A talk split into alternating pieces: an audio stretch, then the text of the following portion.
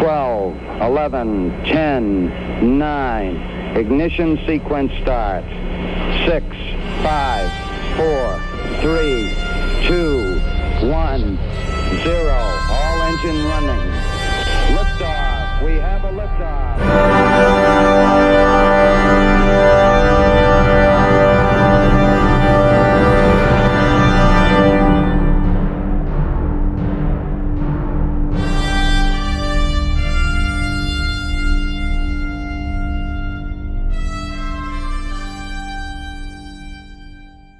Und damit herzlich willkommen zur 104. Ausgabe des Countdown Podcasts. Ich begrüße bei mir im virtuellen Podcaststudio den Frank. Hallo Frank. Hallo Christopher.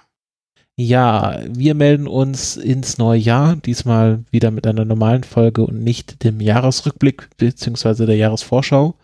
Ähm, und es hat sich auch schon einiges getan dieses Jahr ähm, in allen Bereichen was uns ein volles Themenboard beschenkt hat. Ähm, und äh, ich habe gehört, Aktien sind ja gerade in aller Munde.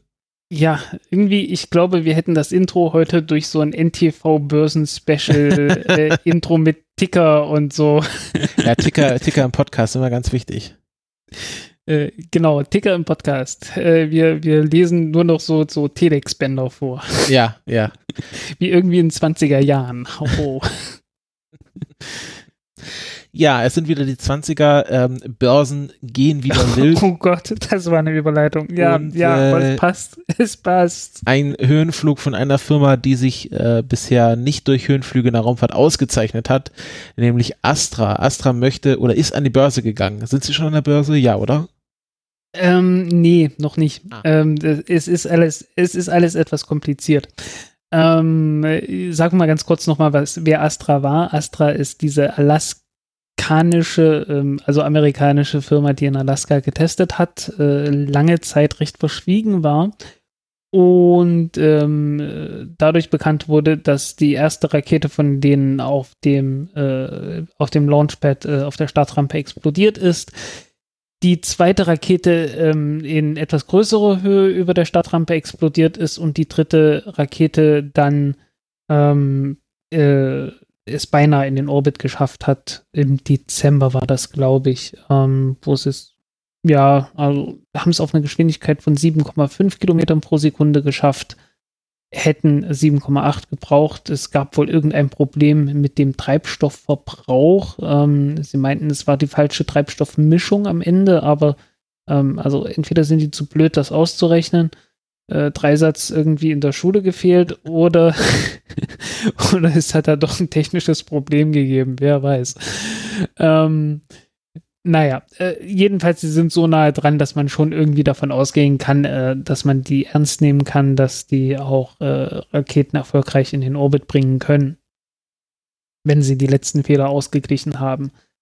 Ähm, allerdings hieß es jetzt, ja, wir gehen an die Börse. Ähm, wie funktioniert sowas? Man macht sowas heutzutage wohl dadurch, dass man ähm, eine äh, eine andere Firma bemüht, äh, die man für diesen Zweck gründet, eine sogenannte Special Purpose Acquisition Company, äh, eine SPAC, äh, die äh, ja im Prinzip nur dafür da ist, äh, dass sie gegründet wurde, dass sie, dass da Geld reinkommt ähm, und dass man dann eine die, die andere Firma, in dem Fall halt Astra, äh, aufkauft und ähm, ja, damit halt dann an die Börse geht. Also man, man gründet halt eine Aktiengesellschaft nur für den Zweck, äh, dass sie eine andere Firma, die noch keine Aktiengesellschaft ist, äh, aufkauft, äh, so dass man dann irgendwie geschlossen an die Börse gehen kann. Weil das einfacher ist, als einfach die Firma Astra in eine Aktiengesellschaft umzuwandeln.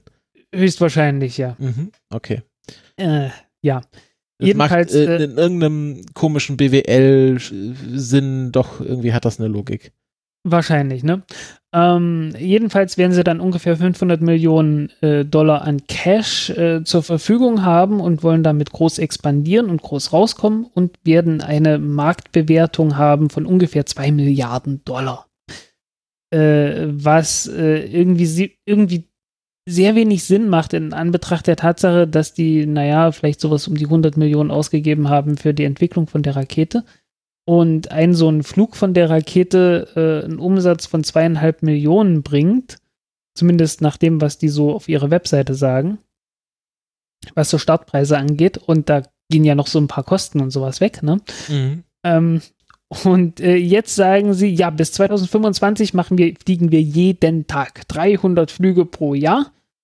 Äh, also auch ein paar am Samstag, äh, Sonntag vielleicht frei. Sonntags lege ich zwei, ja, genau. Also es ist.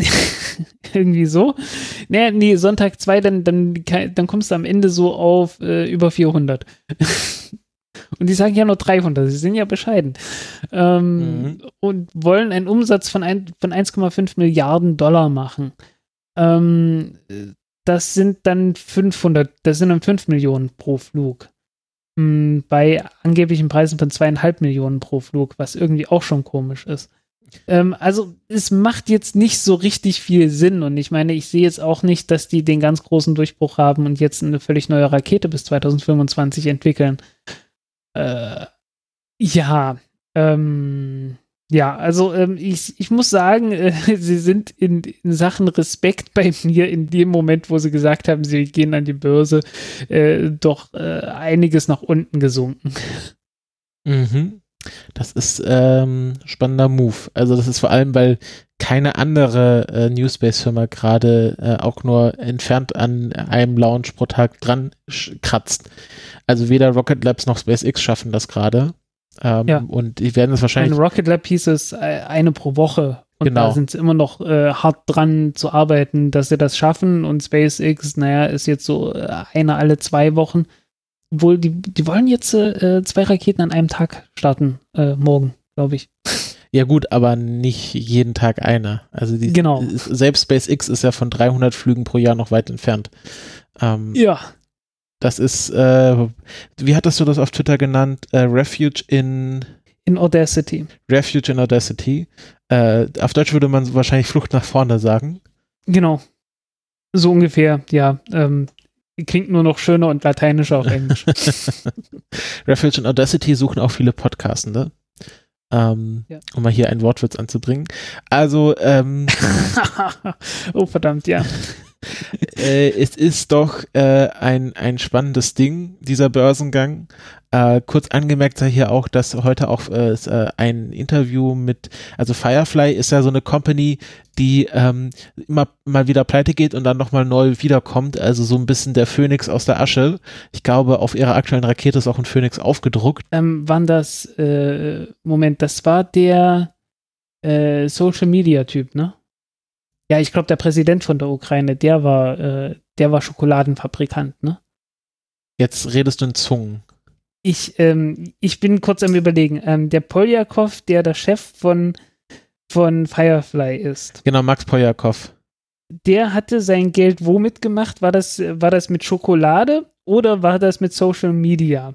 Weil äh, ich glaube, der Präsident von der Ukraine, der hatte doch, der war doch irgendwie Millionär geworden durch Schokolade oder sowas. Äh, gibt es hier einen äh, Wikipedia-Eintrag über den guten Mann? Maxim Poljakov. Äh, Ich glaube, irgendwie so Dating-Plattform oder sowas habe ich im Kopf. bitte schneiden, bitte schneiden. Miserable Companies steht hier gar nicht. Oder ist das ein anderer ukrainischer? Nee, das ist hier, das ist ein Politiker, äh, der jetzt auch im Gefängnis sitzt. Nee, den meine ich gar nicht. Der hat gar keinen, der Max Poljakov von Firefly Aerospace hat keinen Wikipedia-Eintrag, glaube ich. Hm, hm. Ja. Er hat eine eigene Webseite. maxpoljakov.com. Und was steht da? Ich bin gerade noch am gucken. Ähm, äh, IT Ukraine, irgendwas, Sid Dynamics, äh, Easy Date, genau, ja, ja, also ähm, Dating. Also Schokolade ist es nicht, aber ein Datingportal hat er gemacht. Ja, genau. Mhm, okay. Ja, ähm, Zu finden auf maxpoljakov.com. ja, hat ein schickes Kordsakko an auf, der, auf seiner Webseite. Ähm, ja. Aber davon, da wollen wir uns gar nicht lange drauf aufhalten. Also auf jeden Fall meinte er oder äh, meinte Firefly Aerospace, sie haben sich noch nicht entschieden, ob sie nochmal Geld von Private Investors einsammeln werden oder auch an die Börse gehen werden. Ich weiß gar nicht, ist SpaceX an der Börse? Nee, oder? Nee, äh, das, ich, ich hatte, das war eine meiner peinlichen Dinge, die ich mal getan hatte bei Golem, dass ich meine Ente geschrieben hatte äh, dass es hieß, dass sie an die Börse gehen. Aber ja, und ich glaube auch, also das ist überhaupt falsch. eines dieser größeren Raumfahrt New Space äh, an der Börse? Oder wäre jetzt ähm, der erste nee, noch New nicht. Space Börse? Nee, nee, Astra, Astra ist der erste. Ah ja, okay. Ah, ist auch spannend. Astra soll die erste sein. Ja. Ähm, das ist so die, die große Neuigkeit. Ähm, es steht halt bloß kein Geschäftsmodell dahinter, bei dem man sagen würde, ja, das klappt dann auch. Ja gut, das, bei vielen Firmen, die an der Börse sind, steht meistens kein Geschäftsmodell dahinter, was dann auch klappt. Ähm, zum Beispiel ja. General Motors oder so. Ähm, ja, das war's zum Thema Börse. Ich glaube, mehr kann man dazu auch nicht sagen. Ähm, kommen wir zu, zu, zu Na, Virgin Galactic gibt's ja noch. Die Ach, sind ja auch an der Börse. Da, genau, ich wollte sagen, kommen wir zu den nächsten Bruchpiloten.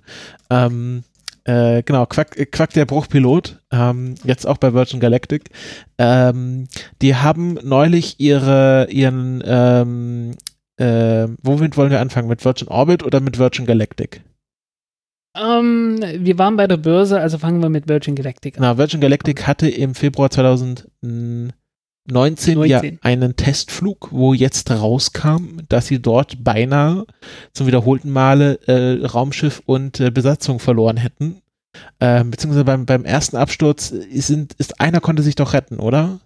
Ja, genau. Also waren zwei Piloten an Bord und äh, einer, äh, irgendwie das, das Raumschiff ist so auseinandergebrochen, dass einer nur schwer verletzt wurde.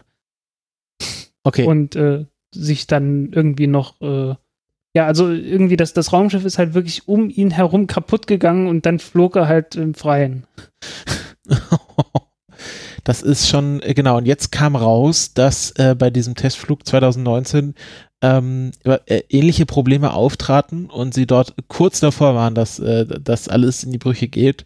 Und das kam jetzt raus und es hat sich neben Parabolic Arc niemand so wirklich dafür interessiert, obwohl das ähm, nochmal ein Beweis dafür ist, dass sich nie jemand äh, guten Gewissens in ein Virgin Galactic Raumschiff setzen sollte. Ja, ähm, also äh, der, der Kurs ist jetzt auch irgendwie plötzlich um 20 Prozent gesprungen, als es hieß, ja, äh, wir machen bald wieder einen, einen neuen Testflug. Also äh, dieser, dieser Börsenkurs ist, ist völlig, äh, völlig von aller Realität befreit und äh, naja, man kann sich vorstellen, was passieren wird, äh, wenn das nächste Raumschiff von denen abstürzt. Und ich meine, es sind ja keine echten Raumschiffe, es sind ja einfach bloß schnelle Flugzeuge mit Raketenantrieb. Ähm, die, äh, die Weltraumflüge finden ja auch nur bis auf eine Höhe von 80 Kilometern statt bei Virgin Galactic, ähm, weil mehr bringt das Ding nicht. Und äh, entsprechend wird auch der Freifall, die Freifallphase ähm, sicherlich nur drei, vier Minuten oder so dauern. Nochmal deutlich weniger als bei Blue Origin mit New Shepard. Also, das ist äh, äh, die, das Spannende daran ist tatsächlich, äh, dass wir wieder äh, bei der Börsenfantasie von der Dotcom-Blase sind und wir jetzt wirklich ja wieder bei, bei Pets.com und so sind. Also, Ich habe die Dotcom-Blase ja. nie so wirklich verstanden. Ähm, äh, man, man hat sie verstanden, wenn man zu der Zeit dabei war. Und naiv. Dann, dann hat man das verstanden. Dann weiß man, dass man, dass es solche Naivität tatsächlich gibt. Es ähm, gab einfach eine Phase, wo du einfach mit einer dummen Webseite sehr viele Leute davon überzeugen konntest, Geld in dich reinzupumpen. Genau, exakt, äh, ganz genau das. Und äh, wohlgemerkt erwachsene Menschen mit viel Geld. Ja, Börse ist ja nichts anderes als Astrologie für äh, reiche Menschen. Ja, äh, ein bisschen mehr ist es schon, aber nicht viel. Ähm, es gibt ein sehr schönes Buch äh, von Charles McKay, das nennt sich, oh Gott, wie hieß das Ding? Extraordinary, De Extraordinary Delusions and the Madness of the Crowds, glaube ich. Ähm, Ist in den Show Notes verlinkt. ja, wird in den Show Notes verlinkt sein. Eventuell kann man nur auf Gutenberg da zugreifen und dann braucht man VPN irgendwie äh, in die USA, weil auf gutenberg.org kann man ja aus Deutschland nicht mehr zugreifen, weil da irgendwie Urheberrechtsprobleme sind. Ähm, äh, und da schildert er halt so die klassische Tulpenmanie ähm, in, in, in, na, in Niederlanden ähm, und die South Sea Bubble. Und das war die erste Blase. Da kam, da entstand damals das Wort Blase. Ähm, und er schildert auch die, äh, die Kreditwirtschaft in den, äh, in Frankreich so um 1720 herum, ähm, was genau die Zeit war, als sich der Staat so hoch verschuldet hat, ähm, dass äh, es irgendwann zur Revolution kommt, äh, auch wenn es noch mal mehr als ein halbes Jahrhundert gebraucht hat. Mhm. Äh, das war wirklich eine, eine sehr spannende Sache. Ähm, weiß gar nicht mehr, ob der dort das Darien-Scheme drin hat. Ähm, Darien-Scheme, das war, als die Schotten, ja, Schottland, äh, den Panama-Kanal, also so äh, Panama kolonialisieren wollte. Also den Kanal gab es damals noch nicht, aber es war halt trotzdem so die, die engste Stelle von Amerika. Und die wollten dann halt einfach bloß so Zeug von A nach B über Land schleppen, sodass man halt äh, auf der anderen Seite dann halt mit einem anderen Schiff weiterfahren konnte.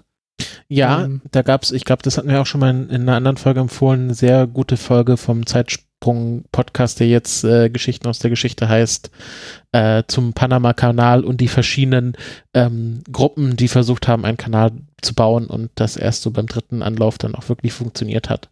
Ja, um den Bogen zurück zur Raumfahrt zu bringen, warum sag ich das? Äh, nein, ich habe es nicht geplant, aber mir fällt es gerade ein. Ähm, das ist der Grund äh, gewesen, weshalb Schottland damals, was ein unabhängiges Königreich, Königreich damals noch war, äh, pleite gegangen ist und äh, ja, äh, zusammen mit äh, England dann fusioniert ist. Mhm. Und äh, ja, und jetzt sind wir dabei, dass Schottland sich wieder unabhängig machen möchte von England. Und in Schottland gibt es natürlich auch eigene Raumfahrtplätze und da könnte es dann sein, oder einen halt in der Grafschaft Sutherland, und äh, dann kann es passieren, dass England dann den einen Weltraumbahnhof, den sie jetzt gerade äh, fördern und aufbauen, äh, gleich wieder verlieren. Bauen sie nicht gerade an zwei? Ähm, ich glaube irgendwie auf den Färöerinseln oder so. Ja, ja es gibt einen, einen auf den Shetlandinseln, glaube ich, und dann einen Shetland, noch genau. auf dem schottischen Festland. Also beide. Ja, aber Shetland, Schottland. ist äh, ist beides Schottland, ne? Ja, ja, also, es, ist, äh, es ist beides nicht gut, wenn Schottland sich abspaltet. Ja, ähm, um wieder zurück zu Virgin Orbital zu kommen, ähm, die haben, glaube ich, aber angeboten, dass sie in England, also dann tatsächlich in, in England, ähm, äh, die nötigen Anlagen für den Betrieb von Launcher One äh, auf irgendeinem Flughafen äh, installieren, so dass man dann halt tatsächlich auch von England aus Satelliten starten kann, indem man halt äh, die Rakete unter die Boeing 747 schnallt.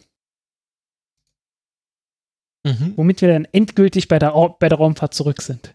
Und sogar beim Thema. ja. Denn äh, Launcher One ist geflogen und zum ersten Mal in den Orbit gelangt. Yay. Ja, was beim ersten Mal nicht geklappt hatte, weil ähm, eine Treibstoffleitung da gerissen ist und äh, hatte zwischendurch auch irgendwo gelesen, äh, dass das eine der Befürchtungen war, die es äh, vor dem Flug gab. Also das, äh, ja, und dann, es gab irgendwie einen Managementwechsel, ähm, bei dem das dann alles etwas laxer geworden ist. Auch und deswegen ist der erste Start, äh, nie, hat der erste Start nicht geglückt. Genau, ja. Ja, was, was, was, was ist jetzt so deine generelle Meinung zu Launcher One? Ich, ich erinnere mich, dass du nicht so ganz angetan bist von dem ganzen Konzept. Ja, vor allen Dingen, weil es etwas zu teuer ist. Ähm, die Firma hat, äh, was war das, über eine Milliarde investiert und ja, äh, machen mit einem Start, äh, ich glaube, 12 Millionen Umsatz. Wobei, ob die das schaffen, diese 12 Millionen Umsatz zu machen, ist fraglich, denn ähm, ist halt schon verdammt teuer, ähm, für 300 Kilo Nutzlast äh, 12 Millionen ähm, zu verlangen. Könnte klappen, wer weiß, äh, so pro Kilogramm gerechnet ist es äh, vergleichbar mit der Elektronrakete. Allerdings äh, kann die Elektronrakete äh, insgesamt ein bisschen mehr. Ähm, ist halt etwas genauer im Orbit und so. Ähm, und nicht zu vergessen, die Oberstufe von der Elektronrakete kann auch in eigenen Satelliten umfunktioniert werden, muss man dann halt bloß vorher sagen. Und äh, die können da einiges an Mehrwert bieten, was ich bei Virgin Orbital noch nicht gesehen habe. Auch wenn die gesagt haben, dass sie eine, eine dritte Stufe ähm, bauen wollen, sodass man dann halt auch eine eigene dritte Stufe hat, höhere Orbits äh, anfliegen kann und so weiter. Aber das wird dann wohl sicherlich noch etwas mehr kosten. Und ähm, äh, die Electron von Rocket Lab, die ist äh, da haben sie die Preise erhöht, ne? Von 5 Millionen auf 7,5 Millionen. Ähm, einfach, weil es ging. Leute haben es bezahlt. Ähm, also so heißen, die sind durchaus für äh, einen gewissen Konkurrenzkampf gewappnet. Äh, da ist noch Luft nach unten, was die Preise angeht, aber ich meine, klar, die versuchen natürlich auch irgendwie an Geld ranzukommen. Ähm, ja, es, es fängt halt jetzt gerade an, sich aufzuheizen. Ähm, und äh, wir kommen nachher noch mal kurz zu SpaceX und dann können wir diesen Markt für kleine Satelliten äh, noch ein Stückchen weiter diskutieren. Alles klar. Aber wir waren jetzt gerade erst noch bei Virgin Galactic und bei dem Weltraumtourismus, den die versuchen anzuschieben, zumindest so den, den Billigheimer Weltraumtourismus für ein paar Minuten ähm, den nicht ganz so Billigheimer Weltraumtourismus, ähm, den versucht SpaceX gerade richtig anzuheizen und äh, ich glaube, die sind sogar schneller. Ja, fangen wir mal, wir, wir fangen mal in der Reihenfolge der ähm, Publication an. Denn zuerst hat Axiom Space angekündigt, dass sie dieses Jahr die komplett, äh, erste komplett kommerziell finanzierte Raumfahrtsmission starten möchten. Axiom Space ähm, hatten wir schon öfters diskutiert, weil die angekündigt hatten, dass ähm, Tom Cruise und äh, der Regisseur, der mit ihm die ähm, äh, Dings, Doug Lyman, äh, der mit ihm die Mission Impossible Filme dreht, ähm, dass die eigentlich die ersten ähm, kommerziellen Astronauten von Axiom Space sein sollten und auch dieses Jahr fliegen sollten. Das hat sich anscheinend verschoben und ähm, ja, die, äh, die erste Crew wurde jetzt offiziell angekündigt. Ähm, es gibt ähm, vier Leute, weil sie mit einer Crew Dragon Kapsel fliegen, ähm, bedeutet also äh, vier Passagiere haben Platz. Ähm, als, sag ich mal, Fachpersonal an Bord wird äh, Michael Lopez Algeria sein, der ähm, ist Ex-NASA-Astronaut, also schon sehr erfahren, hatte, hat mehrere ISS-Missionen gemacht und ähm, dient sozusagen als äh, Kommandant der, der Mission. Und ähm, als Touristen sind äh, vier Männer dabei, die alle auf unterschiedliche Weise sehr reich geworden sind. Ähm, drei Männer, meinst du? Äh, genau, drei also, Männer. Oder zählt der, oder zählt der äh, Nee. Lopez Algeria auch als Tourist äh, nee. in deiner Zählung. Ja, nee, also es sind drei, also es gibt den Michael Lopez Algeria sozusagen als Fachpersonal und mhm. drei Männer, nämlich Larry Connor aus den USA, der ist ähm, durch Immobilien reich geworden, ist in seiner Freizeit Luftakrobat und Rennfahrer. Ähm, also hat, äh, hat schon das gewisse Gen für äh, aufregende Sachen. Dann äh, Mark Pathy oder Mark Patty, je nachdem, wie man es aussprechen mag, aus Kanada, ähm, ist Logistikunternehmer, hat das irgendwie von seinen Großeltern alles geerbt, also auch, ähm, sag ich mal, ähm, ist einfach von Geburt an professioneller Reichseiender ähm, und wird, äh, wenn das alles klappt, der zweite kanadische Raumfahrtstourist nach äh, Guy La Liberté, der ähm, mal mit einer Soyuz-Kapsel zur ISS geflogen ist. Guy La Liberté ist der Gründer vom Cirque du Soleil. Ah, daher kenne ich den, ja. den Namen. Hm. Und äh, der dritte ähm, im Bunde ist äh, Eitan Stibbe aus Israel. Ich weiß nicht, wie man seinen Namen, oder Ethan oder Eitan Stibbe Steve, naja, ihr könnt es ja nachschauen, aus Israel. Ähm, in Wikipedia finde ich sehr schön, das ist so ein veraltetes Wort, äh, steht, dass er Fliegerass ist. Ähm, und ja, ist einfach ein sehr erfahrener, sehr bekannter Kampfpilot in, in Israel, hat sehr viele bekannte Dodge-Fight sich geliefert mit irgendwelchen äh, libanesischen oder syrischen Fliegern, wurde auch abgeschossen mal über Syrien. Also richtig so ein, so ein Kampfpilot, wie man sich aus dem Kalten Krieg vorstellt.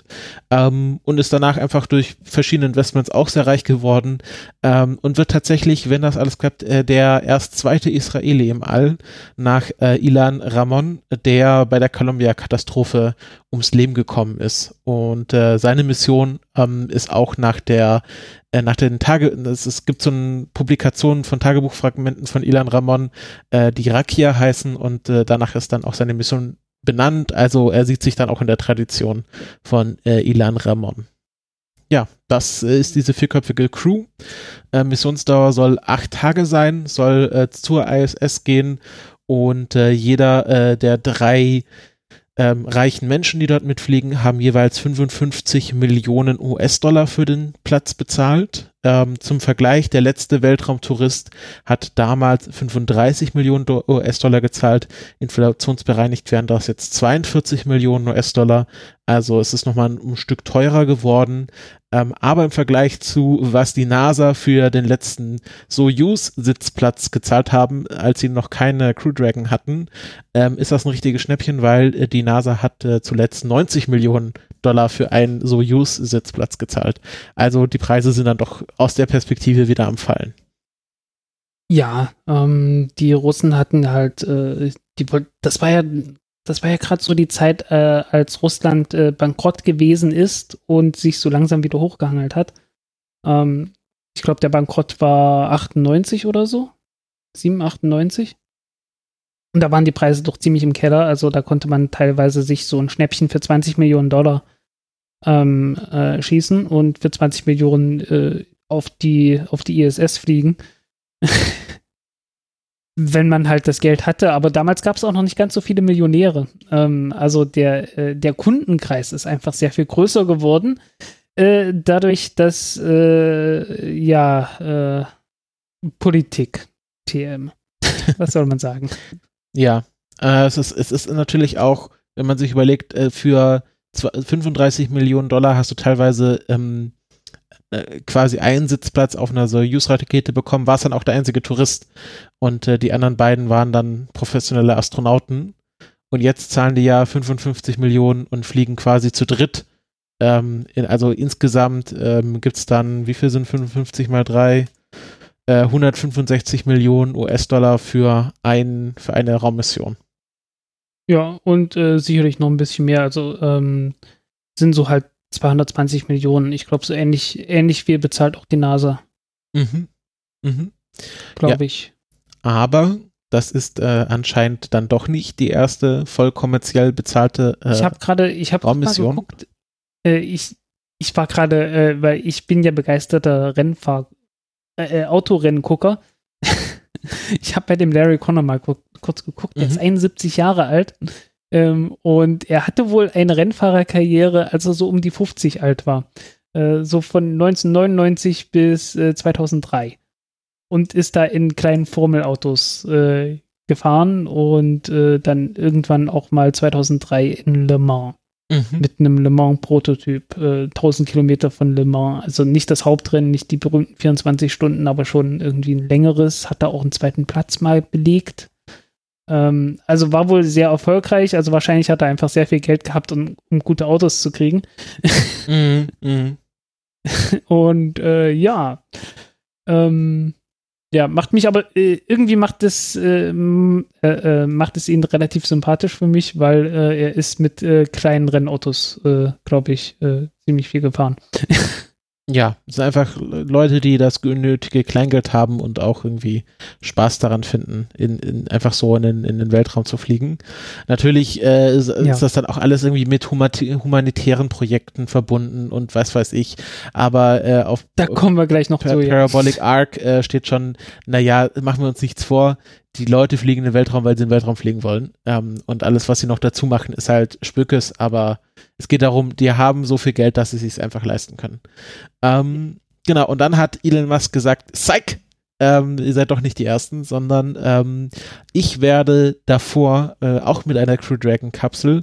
Ich finde es lustig, dass die Ankündigung kam, von der ja Elon Musk gewusst haben muss, weil es ja um ein Crew Dragon Raumschiff hier auch geht und hat gesagt, kündigt das mal an und zwei Tage später schiebe ich einfach meine Ankündigung nach dran und quasi übertrumpfe euch. Das ist schon ein bisschen, ähm, also finde ich schon ein bisschen lustig. Ähm, und ähm, es geht hier um eine zwei- bis viertägige ähm, Mission, die nicht an der ISS andocken soll. Also es geht darum, dass einfach man zwei bis vier Tage in so, so einer Crew Dragon Kapsel verbringt und einfach so um die Erde kreist. Ähm, und äh, bisher ist auch nur ein Pas Passagier bekannt, nämlich Jared Isaacman, der Besitzer der größten privaten Luftwaffe der Welt. Ein Satz, der mich immer noch ein bisschen verstört. ja, ähm, wobei das sind äh, größtenteils ältere ältere Flugzeuge, also irgendwie so äh, A4 Skyhawk und äh, MiG 21. Äh, er scheint wohl, scheint aber auch irgendwie so eine Su 29 oder sowas zu haben. Also, äh, nee, Blödsinn, äh, MiG 29, äh, Su 27 war das. Äh, egal, wie auch immer. Ähm, also, äh, ich habe auch kein, kein aktuelles Inventar von denen, aber die haben halt eine ganze Menge äh, eine ganze Menge ältere ähm, Kampfflugzeuge, mit denen man dann halt irgendwie so Angriffe üben kann und Zieldarstellung äh, bieten kann und irgendwie so ein Spaß. Ähm, sowas nennt sich übrigens Aggressor Squadron.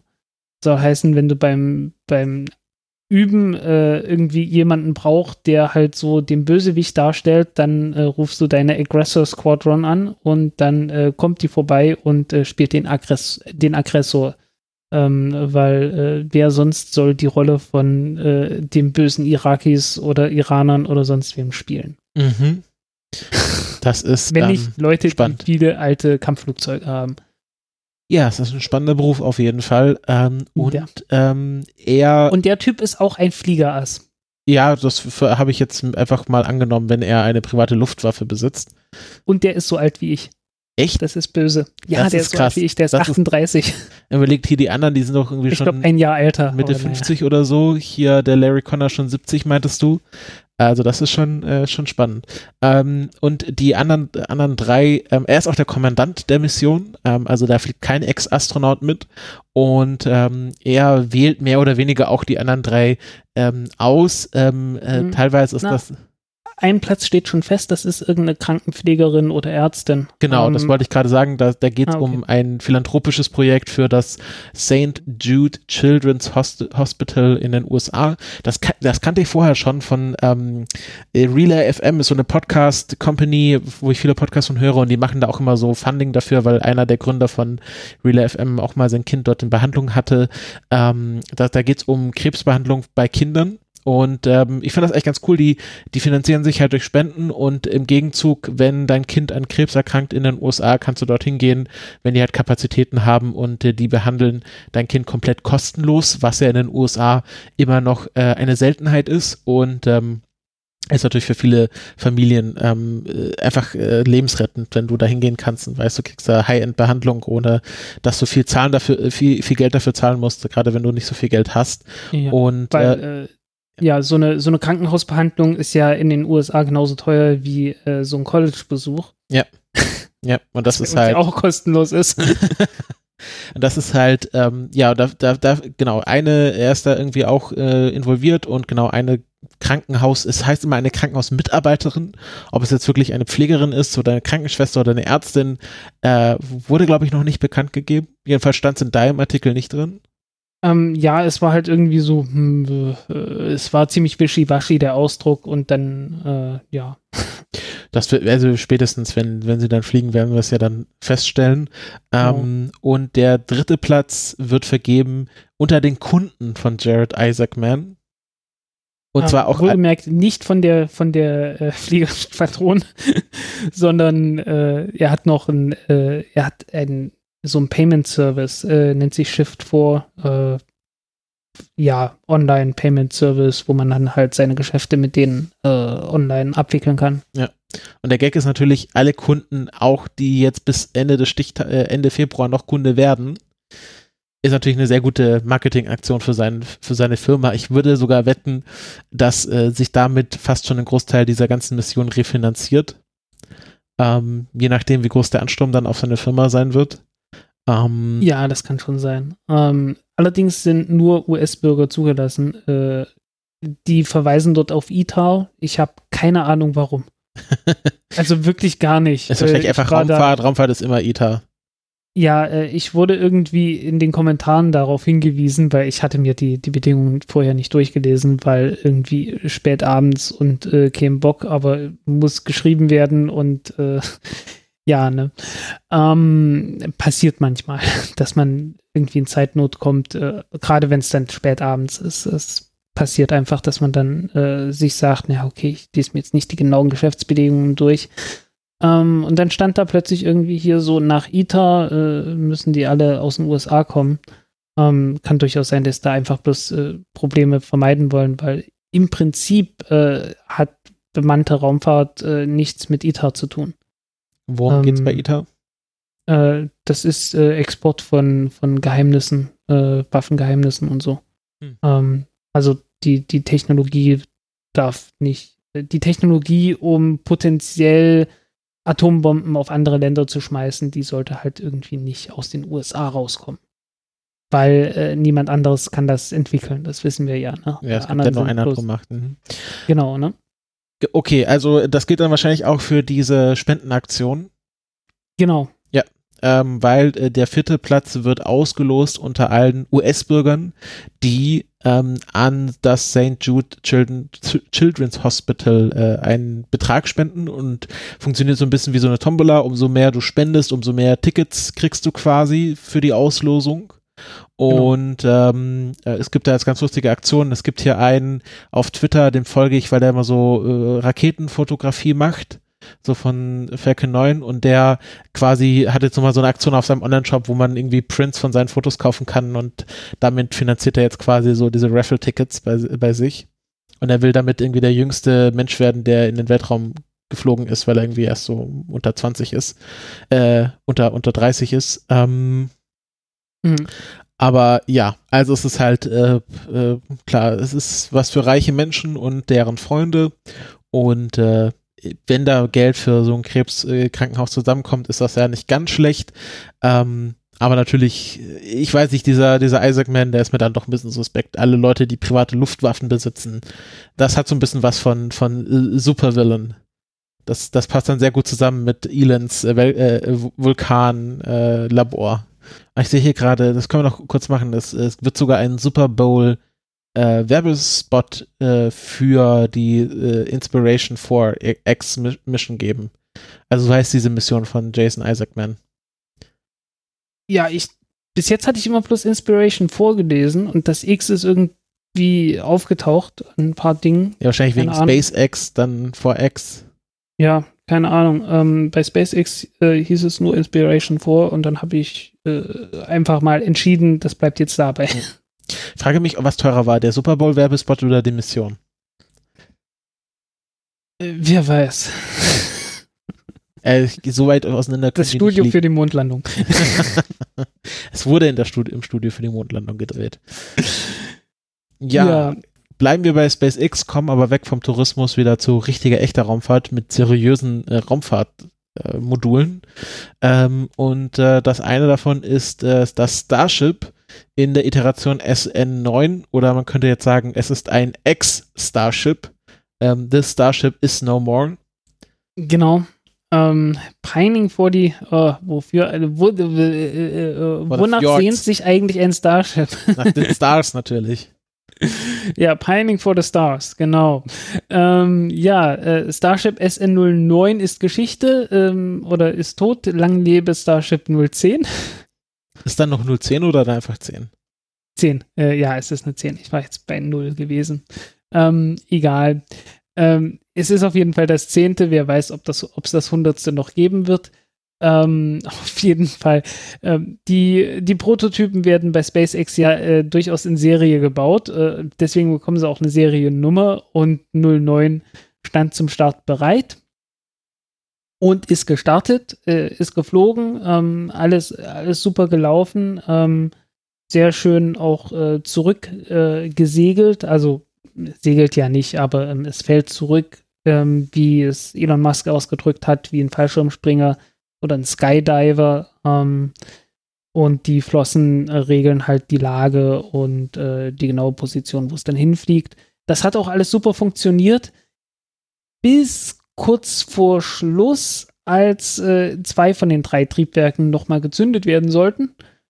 Und äh, dummerweise hat eins davon die Arbeit verweigert und äh, das andere war von der Aufgabe etwas überfordert, das Starship rechtzeitig abzubremsen und in die Schwebe zu bringen und äh, zu landen.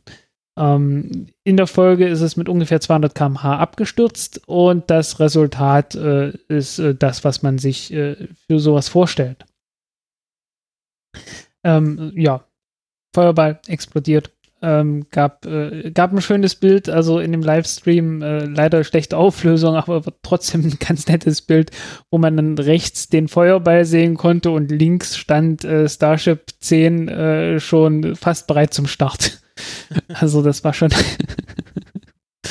ja, äh, die standen tatsächlich bis so ein paar hundert Meter auseinander ähm, beim Start. Gab ein paar schöne Bilder davon.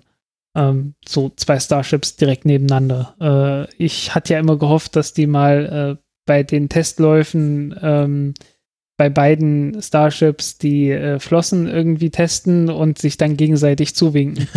Aber. ah, das kann ja bestimmt noch kommen. Ja, hoffen wir mal. Äh, das ist so, das ist so wirklich das Bild, worauf ich gehofft habe, aber es kam leider nicht. Naja, ähm, was soll man zu dem Flug sagen? Ähm, ich muss sagen, es ist wahrscheinlich eine große Enttäuschung für SpaceX gewesen, weil ähm, ja, alles, was äh, bereits äh, funktioniert hat, hat wieder funktioniert. Und die eigentliche Landung äh, ist diesmal ja noch früher schiefgegangen als beim letzten Mal. Ähm, die, das komplett, für das komplette Manöver, das Aufrichten, so 90 Grad, also Senkrechte, hat es nicht gereicht. Ähm, nur 45 Grad haben sie geschafft und äh, dann war der Boden schon zu nahe. Ähm, ja, das ist, äh, äh, das war ein Schuss in den Ofen. Das war echt nicht gut.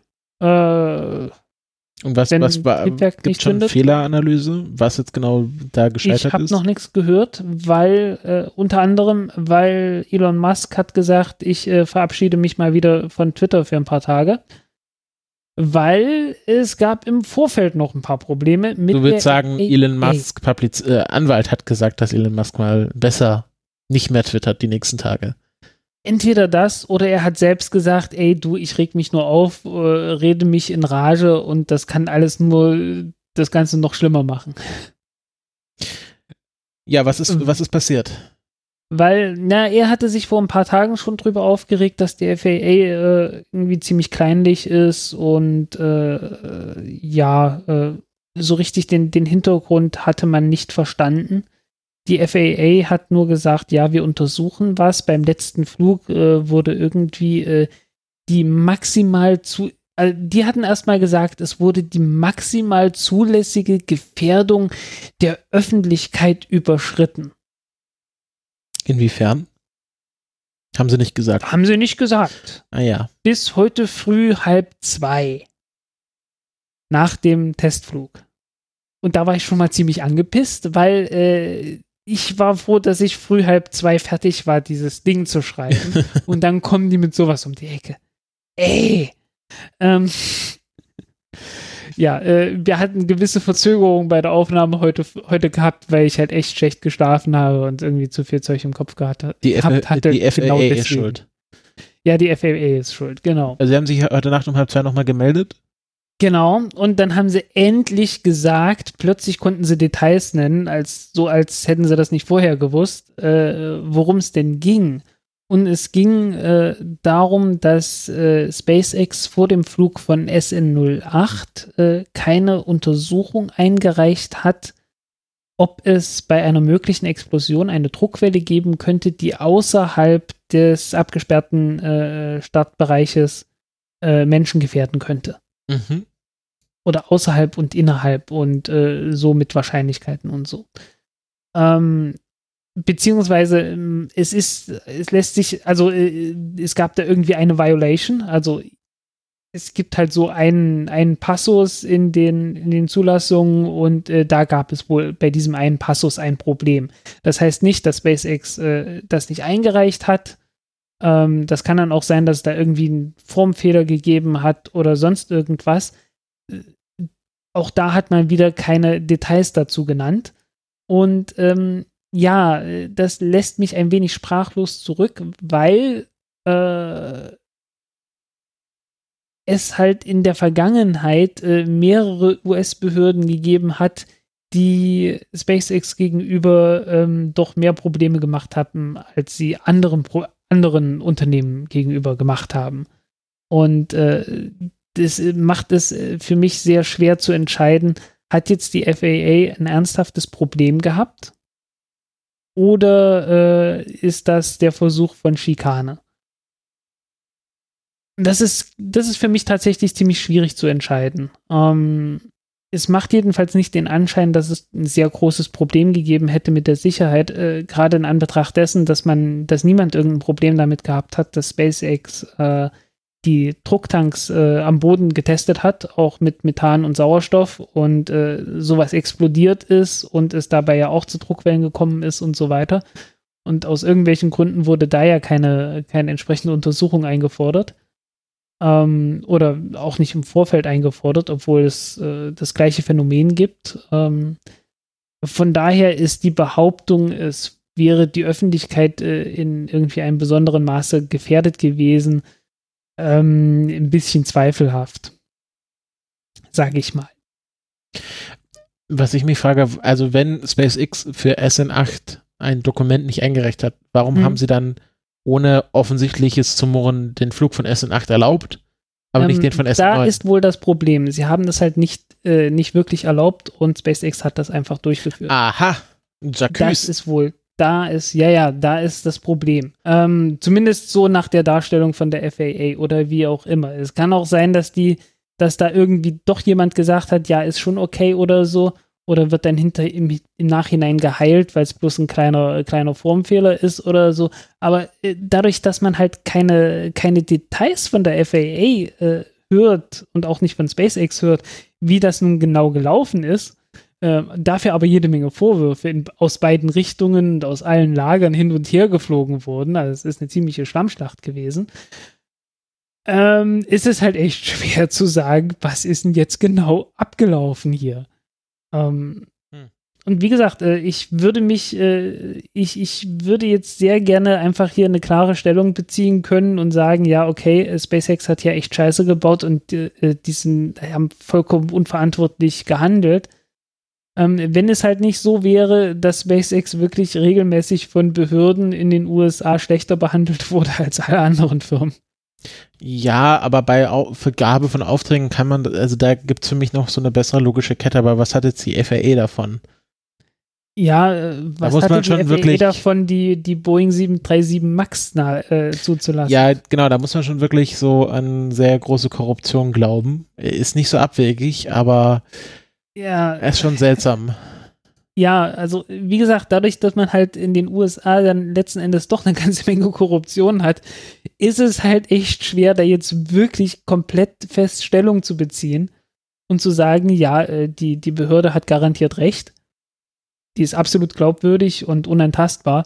Ähm, weil wir haben halt gesehen, nein, äh, die ist halt nicht unantastbar, was Korruption angeht. und dann, äh, ja, das macht es halt schwierig. Ähm, und klar, ich habe einen gewissen Bias dazu. Äh, also ich hänge ein bisschen eher in die Richtung, dass ich, äh, dass ich SpaceX mehr Dinge durchgehen lasse. Das merke ich manchmal selber. Ähm, und das ist hier auch ein Problem. Also ich habe deswegen gerade ein Problem, was die Einschätzung angeht. Ähm, aber äh, in Anbetracht dessen, dass man halt auch diese Tests, äh, bei denen es natürlich auch zur Explosion kommen konnte, dass man dort äh, das weder eingeführt, dort weder eingefordert hat, noch im Nachhinein gesagt hat, hey, wir brauchen hier eine Sicherheitsuntersuchung, ob es äh, bei solchen Explosionen zu zu starken Druckwellen kommen kann, ähm, tendiere ich doch dazu, äh, in Frage zu stellen, ob jetzt wirklich eine große Gefährdung bestanden hat. Ansonsten muss man halt sagen, okay, hier äh, ganz konkret, ähm, diese Häuser äh, wären im Zweifelsfall einer so großen Druckwelle ausgesetzt gewesen. Aber ähm, es hieß ja auch, dass äh, SpaceX jetzt äh, die notwendigen Maßnahmen getroffen hat und es war von notwendigen Maßnahmen absolut nichts zu sehen. Also wahrscheinlich haben die einfach bloß äh, die Berechnung dann nachgeschoben, irgendwie das Formular A38 oder so. Mhm. Und äh, jetzt ist, was das angeht, alles gut. Und es hieß auch, äh, das wird kein Nachspiel geben. Also so ganz groß kann der Fehler nicht gewesen sein. Ja, aber es gab dann auf, auf Twitter schon äh, ein paar Tage eine ziemliche Schlammschlacht, auch hm. quasi von diesen ganzen komischen Elon-Fans, die dann irgendwie die, den Twitter-Account der FIA gespammt haben mit When Hop und äh, Free SN9 ja. und so. Ähm, also das, äh, es war auch wahrscheinlich für den Social Media Manager des Twitter-Accounts der FIA auch kein, keine lustige Woche. Nee. Nee, also äh, es ist, äh, wie gesagt, äh, keine Ahnung, wie ich das nun wirklich genau einschätzen kann. Ähm, eine zu große Sache wird es wohl nicht gewesen sein, ähm, halt wie gesagt durch die Präzedenzfälle. Ähm, ich finde es merkwürdig, wie das, äh, wie das insgesamt gehandhabt wird, an Betracht dessen, weil also, äh, dass eine Rakete irgendwie starten kann, explodieren kann und dort äh, Druckwellen entstehen können, dass man da nicht irgendwie erstmal so ein paar pauschale Regeln einfach aufstellt. Okay, hier äh, Rakete so und so groß, so und so viel Treibstoff äh, und wir schätzen das großzügig nach oben hin ab, ne?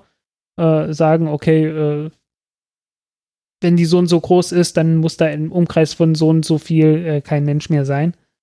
Ähm, und äh, wenn ihr meint, dass es nicht ganz so groß ist, wenn man halt einfach gesagt hat, okay, wir machen hier eine sehr großzügige Regel und wenn dann jemand sagt, äh, wir machen das, äh, wir machen das nicht ganz so konservativ, weil ganz so schlimm ist es halt nicht und wir reichen unser eigenes Modell ein, äh, dann muss das zugelassen werden. Warum man das nicht so rum macht äh, und stattdessen in den Regeln verlangt, äh, dass man, dass die Firma halt das Modell selbst aufstellt und äh, einreicht und dann muss das überprüft und zugelassen werden. Äh, das verstehe ich auch nicht so ganz. Das haben wir schon immer so gemacht und das machen wir auch schon, das machen wir auch immer so. Ja, so irgendwie, äh, es ist nicht unberechtigt und David Masten hatte sich ja auch dazu geäußert, äh, von Masten Aerospace, die hatten so ein Mondlander-Projekt äh, mhm, gehabt vor einigen Jahren. Und äh, die hatten da ähnliche Probleme auch mit der FAA gehabt, die dann, äh, ja, weil man halt äh, eine Testlandung gehabt hat, die dann abgestürzt ist und dann hieß es, oh, jetzt müssen wir das ganz, ganz genau überprüfen, was hier alles passiert ist, obwohl das halt alles auf dem Testgelände äh, passiert ist und die gesagt haben, ja, kann sein, dass das Ding abstürzt, ne? Und dann hieß es plötzlich, ja, wir brauchen jetzt hier eine komplette Sicherheitsuntersuchung von einem halben Jahr. Äh, die Firma ist fast pleite gegangen. Und äh, am Ende hieß es, ja, nö, war nix. Naja, aber die NASA muss ja auch äh, komplett SpaceX überprüfen, wenn Elon mal einen Joint raucht. Ja. Ja, was halt auch so ein Ding ist. Also äh, es, es gab halt, äh, es gab halt wirklich eine, eine ernsthafte Ungleichbehandlung von Firmen. Ähm, weil äh, es gab ja gleichzeitig auch bei Boeing angeblich so eine Untersuchung und äh, was hat man gefunden? Nix. Was war da? Naja, das hat man dann ganz schnell gemerkt mit CST 100 und so weiter. Äh, habe ich habe das neulich auch gehört, dass diese Rezertifikation von der ähm, Boeing, äh, was was war es, die abgestürzt ist, 373? Äh, ist äh, ja 737 737 737 Max ähm, dass da auch schon wieder äh, so Sachen nicht ganz sauber gelaufen sind bei, bei der Rezertifizierung nach den Abstürzen. Ähm, ja. äh, wo man sich äh, dann auch fragt, was da gelaufen ist in die andere Richtung sozusagen. Ja. Also, wie gesagt, äh, es, es kann durchaus sein, dass da auch tatsächlich bei SpaceX irgendwie ein paar Typen dann gesagt haben, ja, komm, ist nicht so wichtig, hey, hm, so ein bisschen Lachs, ne? Das kann, das ist ja. ich, absolut möglich, ne? Korruption Gerade ist keine Einbahnstraße. Ja, ist keine Einbahnstraße, ähm, weil die wollen halt auch wirklich, dass das schnell geht. Ähm, aber wie gesagt, äh, es hat jetzt schon so viel gegeben, dass ich da jetzt der Behörde nicht pauschal vertraue. Mhm, mhm. Ja, gut. Gehen wir ähm, weiter. Ich glaube, ich glaub, wir drehen uns jetzt hier weiter nur noch im Kreis ansonsten. Ähm, wie die, wie die Nitrogen-Flaschen, wenn die Rakete explodiert. Drehen sich genau. dann auch schnell, äh, schnell im Kreis. Ähm, von SpaceX gab es noch eine andere Meldung, ne? Genau, von SpaceX gibt es auch eine andere Meldung, nämlich, dass ähm, das Personal an der Spitze ausgetauscht wird. Nein, nicht Elon, der ist weiter Chef. Ähm, das ist der andere hier, Jeff Bezos, der jetzt geht. Ähm, aber ähm, genau. Ähm, der, äh, genau, Jeff hat ja gesagt, er will sich jetzt mehr auf auch auf Blue, Blue Origin konzentrieren. Vielleicht passiert da auch mal was. Aber es geht um SpaceX SpaceX und zwar ähm, Königsmann. Wer ist der mit Vornamen? Habe ich jetzt natürlich nicht auf dem Schirm. Ach, verdammt. Hans, Hans Königsmann Hans, ist ein genau. Deutscher, ähm, äh, der vierte technische Mitarbeiter von SpaceX, also schon von an, an, fast ganz Anfang an dabei, ähm, geht in den Ruhestand ähm, als äh, Vice, also war bisher Vice President von SpaceX, also ganz weit oben an der Spitze und auch so der ähm, Chefingenieur, könnte man fast sagen, von SpaceX. Ja, der Chefingenieur ist Elon Musk. Ja, okay, also der, der nach, äh, der, der, der auch wirklich dann an den Raketen täglich schraubt. Ähm, und äh, wird jetzt ähm, nachgefolgt auch von jemandem, den man aus der Raumfahrt kennt, nämlich Bill Gerstenmaier. Ähm, auch die deutschen Namen bleiben an dieser Position dann doch erhalten. Ähm, Bill Gerstenmaier kennt, kennt man äh, aus der NASA, war 14 Jahre lang Leiter des Human Spaceflight Programms und ist dann letztes Jahr im Februar äh, zu SpaceX gewechselt und ja, wird jetzt äh, der Vice President von SpaceX. Jo. Ähm, wurde schon gesichtet. Äh, also äh, es gab schon erste, erste Diskussionen, weil beim letzten Flug äh, von SpaceX wurde er im Kontrollzentrum gesichtet. Genau, Ähm, auf dem Platz von, was war's? Oh, frag mich nicht. Ganz vorne. Ähm, genau, er he was sitting in the, äh, genau, der Flight Reli Reliability Chair. genau, ja. Dafür ist er ja auch zuständig. Also er ist für die Zuverlässigkeit der Starts zuständig. Wenn die, das jemand kann, dann er. Ähm, und, Definitiv. und genau, er steigt jetzt auf in der Company. Ich äh, vermute mal, ähm, das ist einerseits natürlich sehr prestigeträchtig, wenn man so einen NASA-Veteran ähm, an der Spitze einer Weltraumfirma hat. Andererseits vermute ich mal, dass der auch eine gewisse Erfahrung hat, wenn es um äh, menschliche Raumfahrt geht. Ja. Und vor allen Dingen auch bei Raumschiffen, die so, so ähnlich sind wie ein Space Shuttle. Mhm. Und äh, das Starship äh, wird ja durchaus ganz ähnlich wie das Space Shuttle sein. Ähm, was ich vorhin vergessen hatte zu sagen, äh, das äh, Spaceship 09 hatte schon eine Reihe von Hitzeschutzkacheln äh, montiert, so ein paar Dutzend, so ein kleines Feld. Und äh, Spaceship 10 hatte schon ein paar hundert dran. Also äh, man steigert sich langsam. Ähm, ja, sind halt mechanisch da dran gepappt und äh, die sollen dann halt irgendwann den, den Hitzeschutzschild bilden für den Wiedereintritt in die Erdatmosphäre. Mhm. Ähm, was SpaceX außerdem macht, ist, äh, sie haben in ein Pathfinder, äh, nennt sich, glaube ich, äh, SN 7.2, ähm, was einfach bloß ein Tank ist. Äh, allerdings ein Tank, der nicht mehr 4 mm dicken Stahl hat, sondern 3 mm dicken Stahl. Ähm, ein bisschen dünner, ein bisschen leichter, ähm, um sich langsam aber sicher an, der, an die Konstruktion äh, vom endgültigen Starship äh, anzunähern. Ja. Jo. Ähm, Ah ja, was die deutschen Namen angeht, äh, kennst du den Witz, äh, wieso die, äh, wieso die Amerikaner es geschafft haben, zuerst auf den Mond zu kommen? Nee. Warum es die Amerikaner geschafft haben, zuerst auf den Mond zu kommen? Ähm, ja, sie hatten die, sie hatten die besseren Deutschen. ist, Ja, nicht, nach- ist nicht äh, ganz unwahr. Nicht ganz unwahr. Äh, und äh, ich meine, sowohl die Amerikaner als auch die Russen haben nach dem Zweiten Weltkrieg ganz schnell äh, alle Leute, äh, alle Raketeningenieure, deren sie habhaft werden konnten, eingesackt und äh, an die Arbeit gesetzt. Ne? Ja. Der Unterschied war halt nur, äh, die Amerikaner haben die Deutschen machen lassen und die Russen haben die Deutschen erstmal machen lassen und äh, dann äh, ihre eigenen Leute ausgebildet und dann äh, gesagt, äh, ja, liebe Deutsche, äh, baut mal einen Raketenschlitten. Und so. Also haben dann, dann irgendwas Irrelevantes äh, äh, gegeben, äh, um die so ein bisschen abzukühlen, damit sie nicht mehr so viel mit, mit Raumfahrt zu tun haben, bevor sie die dann aus der Kriegsgefangenschaft entlassen haben und zurück nach Deutschland geschickt haben. Mhm, mhm. Ja. Also ähm, auch äh, an SpaceX-Spitze weiterhin deutsche Namen. Aber ich glaube, der Bill Gerstenmaier ist nicht Deutscher, oder? Der ist schon Ami. Ja, äh, irgendwie so zweite, dritte, sonst was Generation. Gerstenmaier. Ja. Will, Ähm. Wi- William. Will, was ist die deutsche Sprechung zu William? Äh, Wilhelm. Bill. Wilhelm? Ja, oder Bill. Ja, aber die. Einfach Bill. Äh, Weil, ist ja auch weil amerikanisch. Bill ist, weil Bill ist ja die Abwandlung von Will und Will kommt von William und William kommt von Wilhelm. Also Bill. Ja, im Deutschen wäre es ja dann Willi. Ja, ne, heißt Willi- ja auch Bill Gerstenmeier. Ja, im Deutschen wäre es dann Willi Gerstenmeier. Genau. Ja, Gut. Wi- womit wir beim Willi und Niki sind. Äh, und damit beim Ersten Weltkrieg. Oh, da hast du mich jetzt verloren. Äh, Wilhelm, Wilhelm II. und äh, hier Zar Nikolas haben sich, äh, waren ja verwandt Mhm. Und äh, haben sich halt äh, gegenseitig Briefe geschrieben und äh, unten drunter immer unterschrieben mit Willi und Niki. Okay. Ja.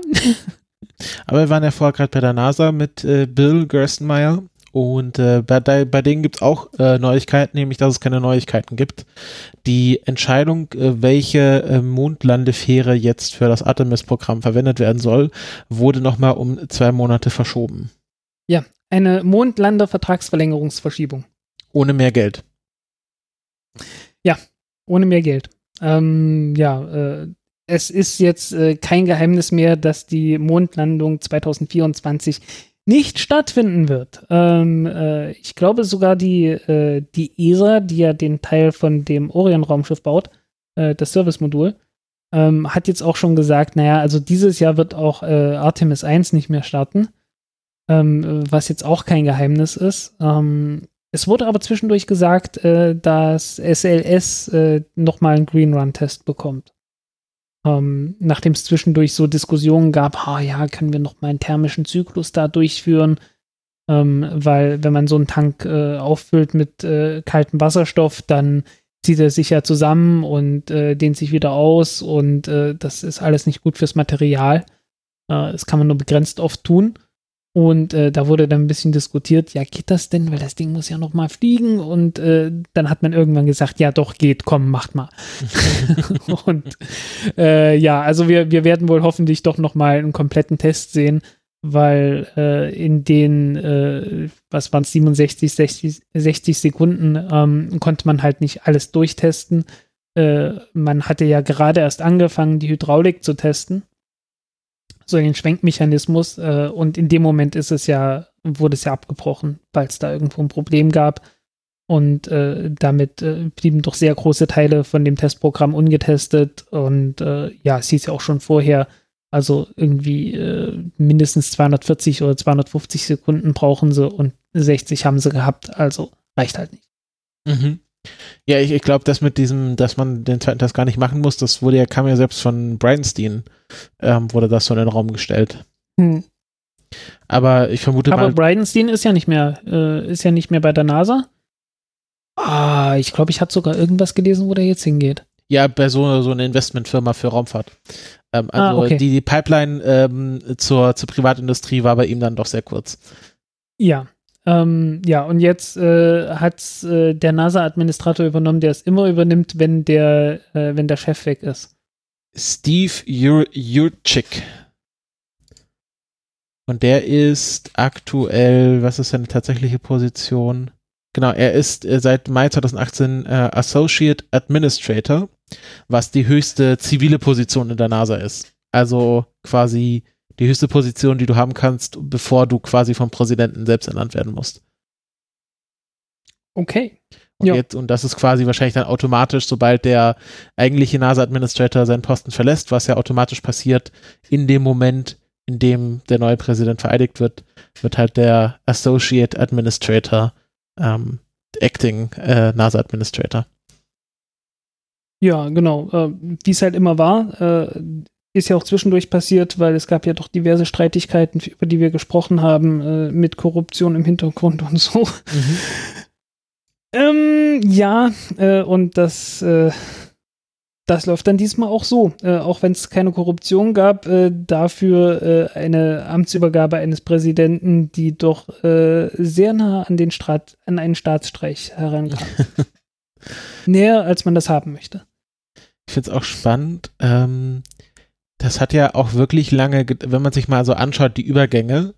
Ähm, äh, hier, ähm, der hier, der, der unter Bush wurde äh, ähm, am 14. April 2005 ins Amt gehoben und scheiterte dann natürlich am 20. Januar 2009 aus.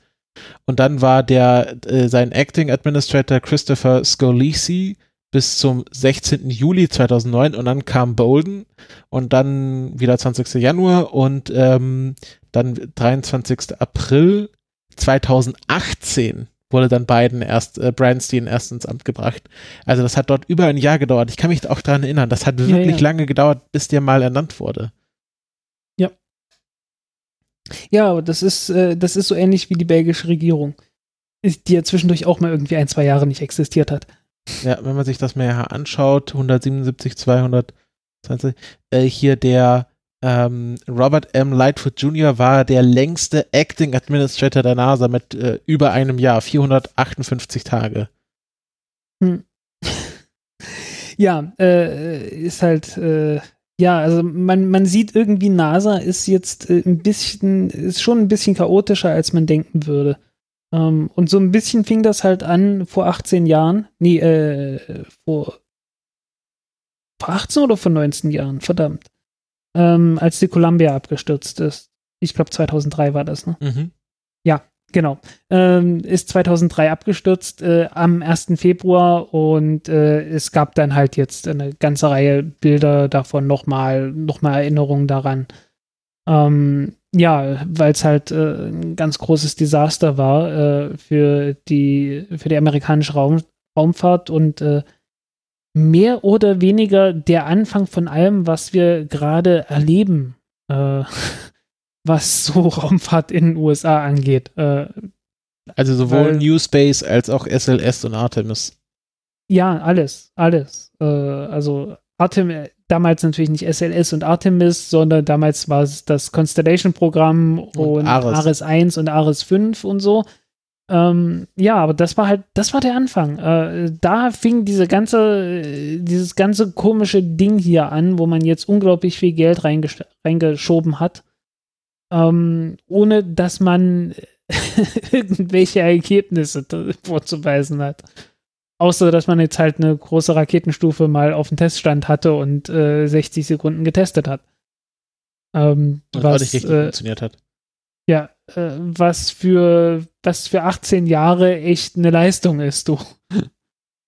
Also, äh, ja, es ist, es ist wirklich nicht schön. Ähm, das hätte ich mir damals, als ich so 2006 angefangen habe, mich wirklich ernsthaft für Raumfahrt zu interessieren, auch nicht gedacht. dass es dann, dass es dann so weitergeht. Ja gut, ähm, genau, das Thema Mundlandeverträge hatten wir im Grunde ab, ist, abgeschlossen. Im Grunde gibt es auch nicht wirklich viel zu erzählen. Ist einfach wahrscheinlich jetzt mit der Transition in eine neue Regierung, wollte man sich wahrscheinlich noch mal ein bisschen mehr Zeit rausnehmen, um sich final für eine Version zu entscheiden. Ähm, und ja, es ist auch nicht hundertprozentig raus, dass man SLS dann wirklich weiterführt. Äh, ja, ich glaube, das, weiß, weil, also, das ist schon sehr sicher. Ich glaube, da waren auch die Expertenmeinungen sich eigentlich einig, dass SLS äh, schon weitergeht. Ja, aber äh, es wird wohl reduziert und naja, so ein bisschen äh, Sunk Cost Fallacy ist dann natürlich auch dahinter. Ne? Jetzt haben wir schon so viel Geld ausgegeben, jetzt müssen wir das auch noch weiterführen und dann äh, nochmal für jeden Start zwei Milliarden reinhauen. ähm, ja, wie das halt so läuft, ne? Ähm, ja, äh, aber man versucht ja jetzt langsam aber sicher äh, von den zusätzlichen SLS-Missionen dann doch wirklich wegzugehen. Ähm, der äh, JUICE, der Jupiter Ice Moon Explorer oder wie auch immer der jetzt hieß, äh, soll ja jetzt auch so langsam äh, eher mit privaten Raketen als mit SLS gestartet werden und alles sowas. Äh, es, es, geht halt langsam in die Richtung. Mhm, mhm. Ja, dann kommen wir äh, aus den USA nach China. Dort wurden äh, zwei ähm, Raketen getestet, beziehungsweise deren Triebwerke und ähm, es war auch nicht alles erfolgreich. Nee, nicht wirklich. Ähm, Hyperbola 1 äh, ist die Rakete von iSpace. iSpace war die erste private chinesische Firma, die es geschafft hat, äh, mit einer Hyperbola 1 Rakete äh, Satelliten in Orbit zu bringen und beim zweiten Flug äh, hat es diesmal nicht geklappt. Ähm, irgendein Problem. Äh, niemand weiß nichts Genaues. Es hat eine ganze Weile gebraucht, bis die auch nur bestätigt haben, äh, dass es nicht geklappt hat. Ähm, es gab äh, so im chinesischen Internet Bilder zu sehen und äh, Videos zu sehen auf Weibo, glaube ich, äh, die es halt gezeigt haben, ja, okay, irgendwas ist da bei der, bei der Stufentrennung, äh, bei der zweiten Stufe schiefgegangen äh, oder nach der Stufentrennung. Ähm, niemand weiß nichts Genaues. Ähm, aber iSpace gehört zu den äh, chinesischen privaten Unternehmen, die irgendwas mit Space zu tun haben, äh, im Namen zumindest, und davon gibt es eine ganze Menge. Ähm, ich empfehle, auch wenn ich es in letzter Zeit, weil ich irgendwie äh, zu viel um die Ohren hatte, nicht wirklich dazugekommen bin, ähm, den YouTube-Kanal Dungfang Hour. Also D-U-N-G, F-A-N-G. Steht auch in den Show Notes. Also, ja, genau. Ähm, das steht für Ostwind. Und äh, das sind zwei Typen. Äh, einer wohnt äh, demnächst wieder in Hongkong, der andere kommt aus Frankreich, äh, die sich halt damit sehr gut auseinandersetzen und äh, so die aktuellen Entwicklungen in China äh, ähm, anschauen. Ähm, sorry. Die Aussprache von D-O-N-G ist Dung, auch wenn es Dong geschrieben wird. Ach, das weil du es gerade geschrieben hast, äh, habe ich mir gesagt, ähm, sollte man nochmal sagen. Also D-O-N-G, F-A-N-G. Dong und Fang. Aber es, man spricht es Dungfang aus. Genau, man spricht es Dungfang aus. Sehr verwirrend. Ähm, ja, es ist äh, äh, nur weil da irgend so ein Kringel steht, heißt das nicht, dass das O ausgesprochen wird. Das sollte man schon aus dem Englischen kennen, dieses Phänomen. Ähm, ja, Landspace, äh, mit denen wir uns äh, auch unterhalten hatten. Äh, wir erinnern uns mhm. auf dem, auf dem IAC in Bremen, als man sich noch so persönlich treffen konnte und so. Ähm, die haben ihre Triebwerke getestet und die sind jetzt auch wirklich ziemlich weit. Also die haben schon komplette Missionsdauern und auch nicht nur einmal getestet. Äh, also äh, die sind wirklich äh, dabei, das durchzuziehen, was sie gesagt haben, dass sie nämlich dieses Jahr die ersten Raketenflüge testen wollen mit methanbetriebenen Triebwerken, ähm, 80 Tonnen Schub, also ganz ordentlich, also vergleichbar ungefähr mit einem Merlin-Triebwerk. Ähm, und äh, die wollen halt so eine mittelgroße Rakete bauen, was so äh, früher hätte man gesagt, so eine Delta-2-Klasse, also so ein paar Tonnen in Orbit. Mhm. Ähm, ja, das ist, äh, das ist deren Plan und äh, damit sind die Chinesen, was so Methan angeht, jetzt wenn man mal von äh, Raptor und Starship angeht, äh, absieht, wirklich führend. Also äh, wenn, wenn so SpaceX so die, die Welt mit SpaceX äh, auf der einen Seite ist und die restliche Welt auf der anderen Seite, dann sind die diversen chinesischen privaten Firmen ganz weit führend, was Methan angeht, was man eigentlich gar nicht glauben kann, in Anbetracht dessen, dass der gesamte private Sektor, äh, Raumfahrtsektor in China ähm, eigentlich so erst 2015 ganz offiziell legalisiert wurde. Also, dass man so von der Regierung gesagt hat, naja, äh, ja, Raumfahrt von privaten Unternehmen, das erlauben wir mal. Äh, natürlich mit diversen Auflagen und äh, so Kooperationen mit dem Militär und so sicherlich auch. Äh, ich meine, Hyperbola 1 ist im Wesentlichen eine äh, leicht modifizierte äh, Interkontinentalrakete, ne? Und wie man es ja auch aus den USA kennt, aber ähm, praktisch jede dieser privaten Firmen hat irgendwie, fängt irgendwie an mit so einer Interkontinentalrakete, um Erfahrung zu sammeln mit, Raumfl mit, mit Raumfahrt und äh, fängt dann an, eigene Raketen zu, zu bauen. Und äh, eine ganze Menge davon äh, bauen halt mit Methantriebwerken und haben damit 2015 angefangen und äh, sind jetzt halt soweit, ne? Mhm. Ähm, wenn man das mal vergleicht äh, mit Europa, äh, insbesondere Ariane Space, äh, hm, naja, ähm, man sollte dazu sagen, ähm, Ariane, also bei CNES, also in der europäischen Raumfahrt, äh, insbesondere bei den Franzosen und beim DL, oder war das in dem Fall das DLR? Ich glaube, es war sogar das DLR, das das gemacht hat. Ähm, die hatten schon äh, so um 2010 herum, ich glaube 2008, 2009 oder so, hatten die angefangen, Methantriebwerk zu entwickeln. Das nannte sich äh, damals, glaube ich, Romeo. Codename Romeo. oder ACE-35R. Und es gab dann auch noch eine 42R-Variante und so. Ähm, und das war vorgesehen für einen Raketentrieb, äh, für so ein Raketenflugzeug wie das, was äh, Virgin Orbit gerade baut, ähm, weil das war ja damals der große heiße Scheiß, nachdem äh, Spaceship One äh, der das erste private Raumschiff war, das innerhalb von, ich glaube, 48 Stunden zweimal Menschen ins Weltall gebracht hat. Und da fing der ganze Kram mit äh, Virgin Galactic ja an, äh, als die gesagt haben, ja, und wir machen das jetzt äh, für jedermann bis 2007. so, äh, das Jahr 2021 hat angerufen und gesagt, nee, hat nicht geklappt. ähm, ja, also mein Gott. Ähm, ja, äh, also das war halt so das, das große Ding. Es gab ja noch andere, äh, so das Lynx und noch ein paar andere und die Europäer wollten dann natürlich auch was bauen und hatten dafür ein Methantriebwerk gebaut, das äh, mehrfach widerstandbar war und äh, ja, hat halt ein, eins entwickelt auf dem Teststand. Ähm, war auch so weit zu sagen, naja, wir könnten mit ein paar Teilen, die schon existieren, äh, ein Triebwerk äh, bauen, das nicht nur 35, sondern 42 Tonnen Schub hat. Ähm, also mit anderen Worten, die Technik war so prinzipiell vorhanden und dann hat man das Ganze eingestampft irgendwie so um 2012 rum, weil war halt nicht. Und äh, ja, dann kam man 2015, 14 oder so um die Ecke. Oder war es 16? Ähm, irgendwie so 15, 15 oder 16, glaube ich ähm, kam man halt um die Ecke und hat gesagt, wir brauchen ein Methantriebwerk äh, für Europa und das ist äh, das Prometheus-Triebwerk.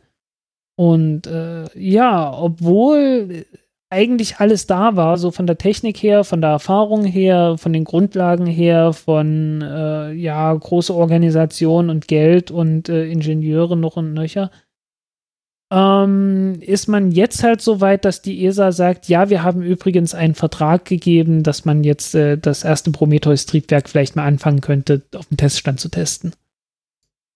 Äh, Im Jahr 2021 wären die Chinesen, die wirklich von wirklich null angefangen haben äh, und keine Ahnung hatten, äh, wie Methan funktioniert. Und es gab davor auch in China noch keine Methantriebwerke ähm, mussten halt wirklich von Null anfangen. Äh, die haben es halt in der Zeit geschafft, die äh, Triebwerke ähm, zu entwickeln, zu bauen, äh, zu testen und sind jetzt so weit, dass sie sagen, okay, yep, wir haben die, äh, die komplette, ähm, äh, eine komplette Flugdauer mehrfach getestet. Wir können jetzt an, langsam anfangen, die Raketen zu bauen und zu starten. Und gebaut sind die auch schon, die müssen jetzt halt bloß noch ordentlich zusammengestellt werden und äh, getestet werden auf Teststand und so weiter und so weiter. Ähm, aber das soll halt alles äh, in diesem Jahr noch passieren und dann soll das Ding auch fliegen. Während äh, bei der ESA gesagt wird, naja, das ist das Future Launcher Preparatory Program, FLPP, und wir hoffen dann auf sowas wie eine Ariane Next irgendwann 2030. Ist sie dann, ah. also. Sorry. Äh, die ESA. Es tut mir wirklich immer wieder leid, aber es ist halt genau der Zustand, über den wir hier sprechen. Danke fürs Mitspielen, ESA. Wir, wir melden uns. Rufen Sie uns nicht an. Ja, ja. Es ist, also der, der Zustand der ESA ist wirklich nicht schön. Jetzt hast du aber hier zwei Themen vermischt. Ähm, es geht ja immer ums Landspace und genau, dass, dass die bei dem Prometheus-Triebwerk die Testverträge jetzt unterzeichnet wurden. Ähm, ja. Ist ja auch ein Thema, aber es hängt ja so ein bisschen zusammen. Also beides Methantriebwerke. Beim einen hat man sich jetzt darauf geeinigt, dass man jetzt vielleicht mal testen möchte und die anderen äh, fliegen schon ins Weltall. Villa Riba und Villa Bajo. So fast schon, ja. Also irgendwann dieses Jahr werden sie starten. Ähm, Ob es dann klappt, ist natürlich eine zweite Frage. Ähm, man darf nicht vergessen, Landspace ist halt am Ende doch eine ziemlich ähm, unerfahrene Firma. Soll heißen, es ist sehr gut möglich, dass die dort äh, mehr und andere Fehler machen, äh, als es vielleicht auch Ariane Space machen würde. Wobei ähm, die Fehler, die bei Ariane Space zuletzt aufgetreten sind, äh, lassen das auch nicht vermuten, dass sie so viel Erfahrung haben. Sollte meinen, dass sie sich da mittlerweile schon ein bisschen mit auskennen. Ja. Ähm, naja, so. Wahrscheinlich nicht die Leute, die daran arbeiten zurzeit, was ja ein großes Problem ist. Ähm, äh, die, der Zulauf bei den privaten Firmen ist ja äh, auch die wir ja kennen, ähm, äh, ehemaligen Part-Time-Scientists, die jetzt äh, Planetary Transportation Systems sind und so.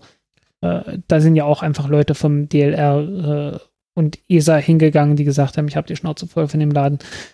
Ähm, kommt ja alles nicht von ungefähr. Mhm, verstehe. Ja, jetzt haben wir noch was äh, Biologisches. Biofuels für den Weltraum. Sind jetzt, äh, wir hatten mal, glaube ich, äh, so eine Green Alternative für Hydrazin besprochen. Aber jetzt geht es ja um die Boosterstufe und nicht um die Satellitenstufe. Ähm, ja, äh, das war einfach plötzlich so eine Überschrift, die äh, äh, irgendwie um die ganze Welt ging und wo ich dann auch gesagt habe, Leute, ey, ich schreibe das jetzt nicht. ähm, weil äh, es ist letztendlich bloß eine kleine Rakete namens Stardust, äh, die nichts anderes ist als eine, eine Höhenforschungsrakete und die soll ein äh, Bio-Derived Fuel benutzen, ähm, was auch immer das ist.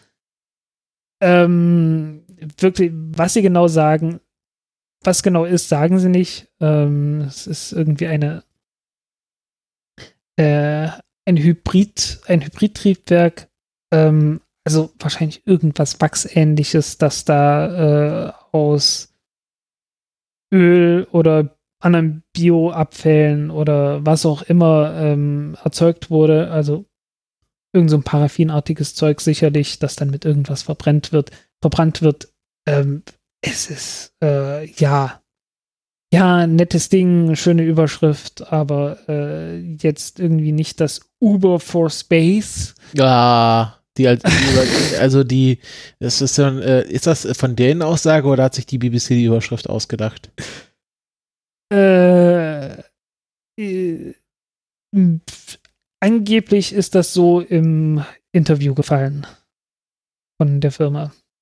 Hm. Oder von der Gruppe, die das getestet hat. Das ist so. Students, Researchers and Businesses will be, naja, mh, äh, keine Ahnung. Also, äh, wie gesagt, es ist, ähm, es ist so ein Ding, das immer mal durch die, durch die Medien geht und ich äh, wollte bloß mal sagen, ja, okay, äh, Leute, haltet mal ein bisschen die Füße still, weil ähm, so viel besser kann es nicht sein. Äh, dahinter steht bestenfalls irgendein Paraffinantrieb, ähm, was letzten Endes das gleiche ist, was auch ähm, äh, äh, High Impulse macht. Und ähm, ja, ähm, sehr viel kann da jetzt nicht rauskommen und man darf auch nicht vergessen, ob nun CO2-neutral oder nicht, die Raumfahrt ist keine große Sache im, im Großen und Ganzen gesehen.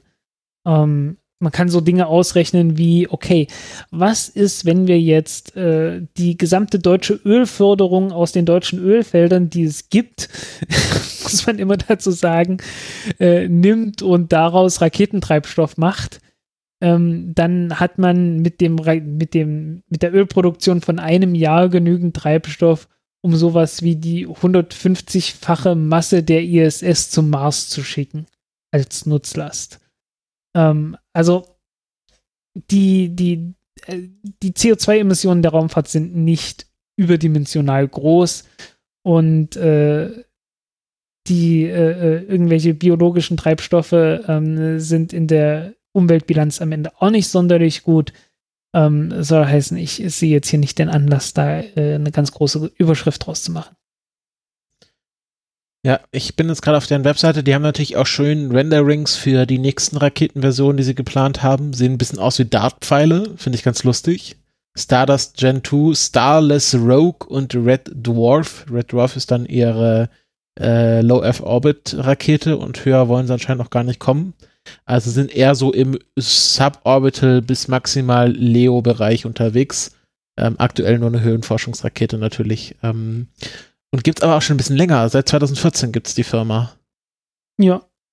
Also entwickeln naja. auch schon ein bisschen an der Rakete. Ja, ähm, es sind halt, es sind halt kleinere Raketen und ähm, braucht halt eine gewisse Zeit, bis man die Technik beherrscht.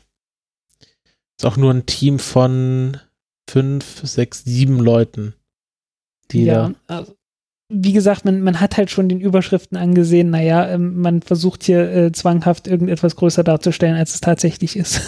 Ist auch äh, ganz schön äh, äh auf der Webseite, ganz oben natürlich der BBC-Beitrag.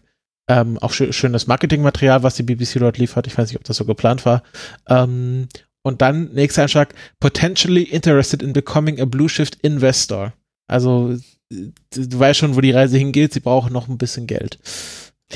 Ja, ne? Gut, dann kommen wir jetzt zu ähm, einem kleinen Überthema, nämlich Oberstufen.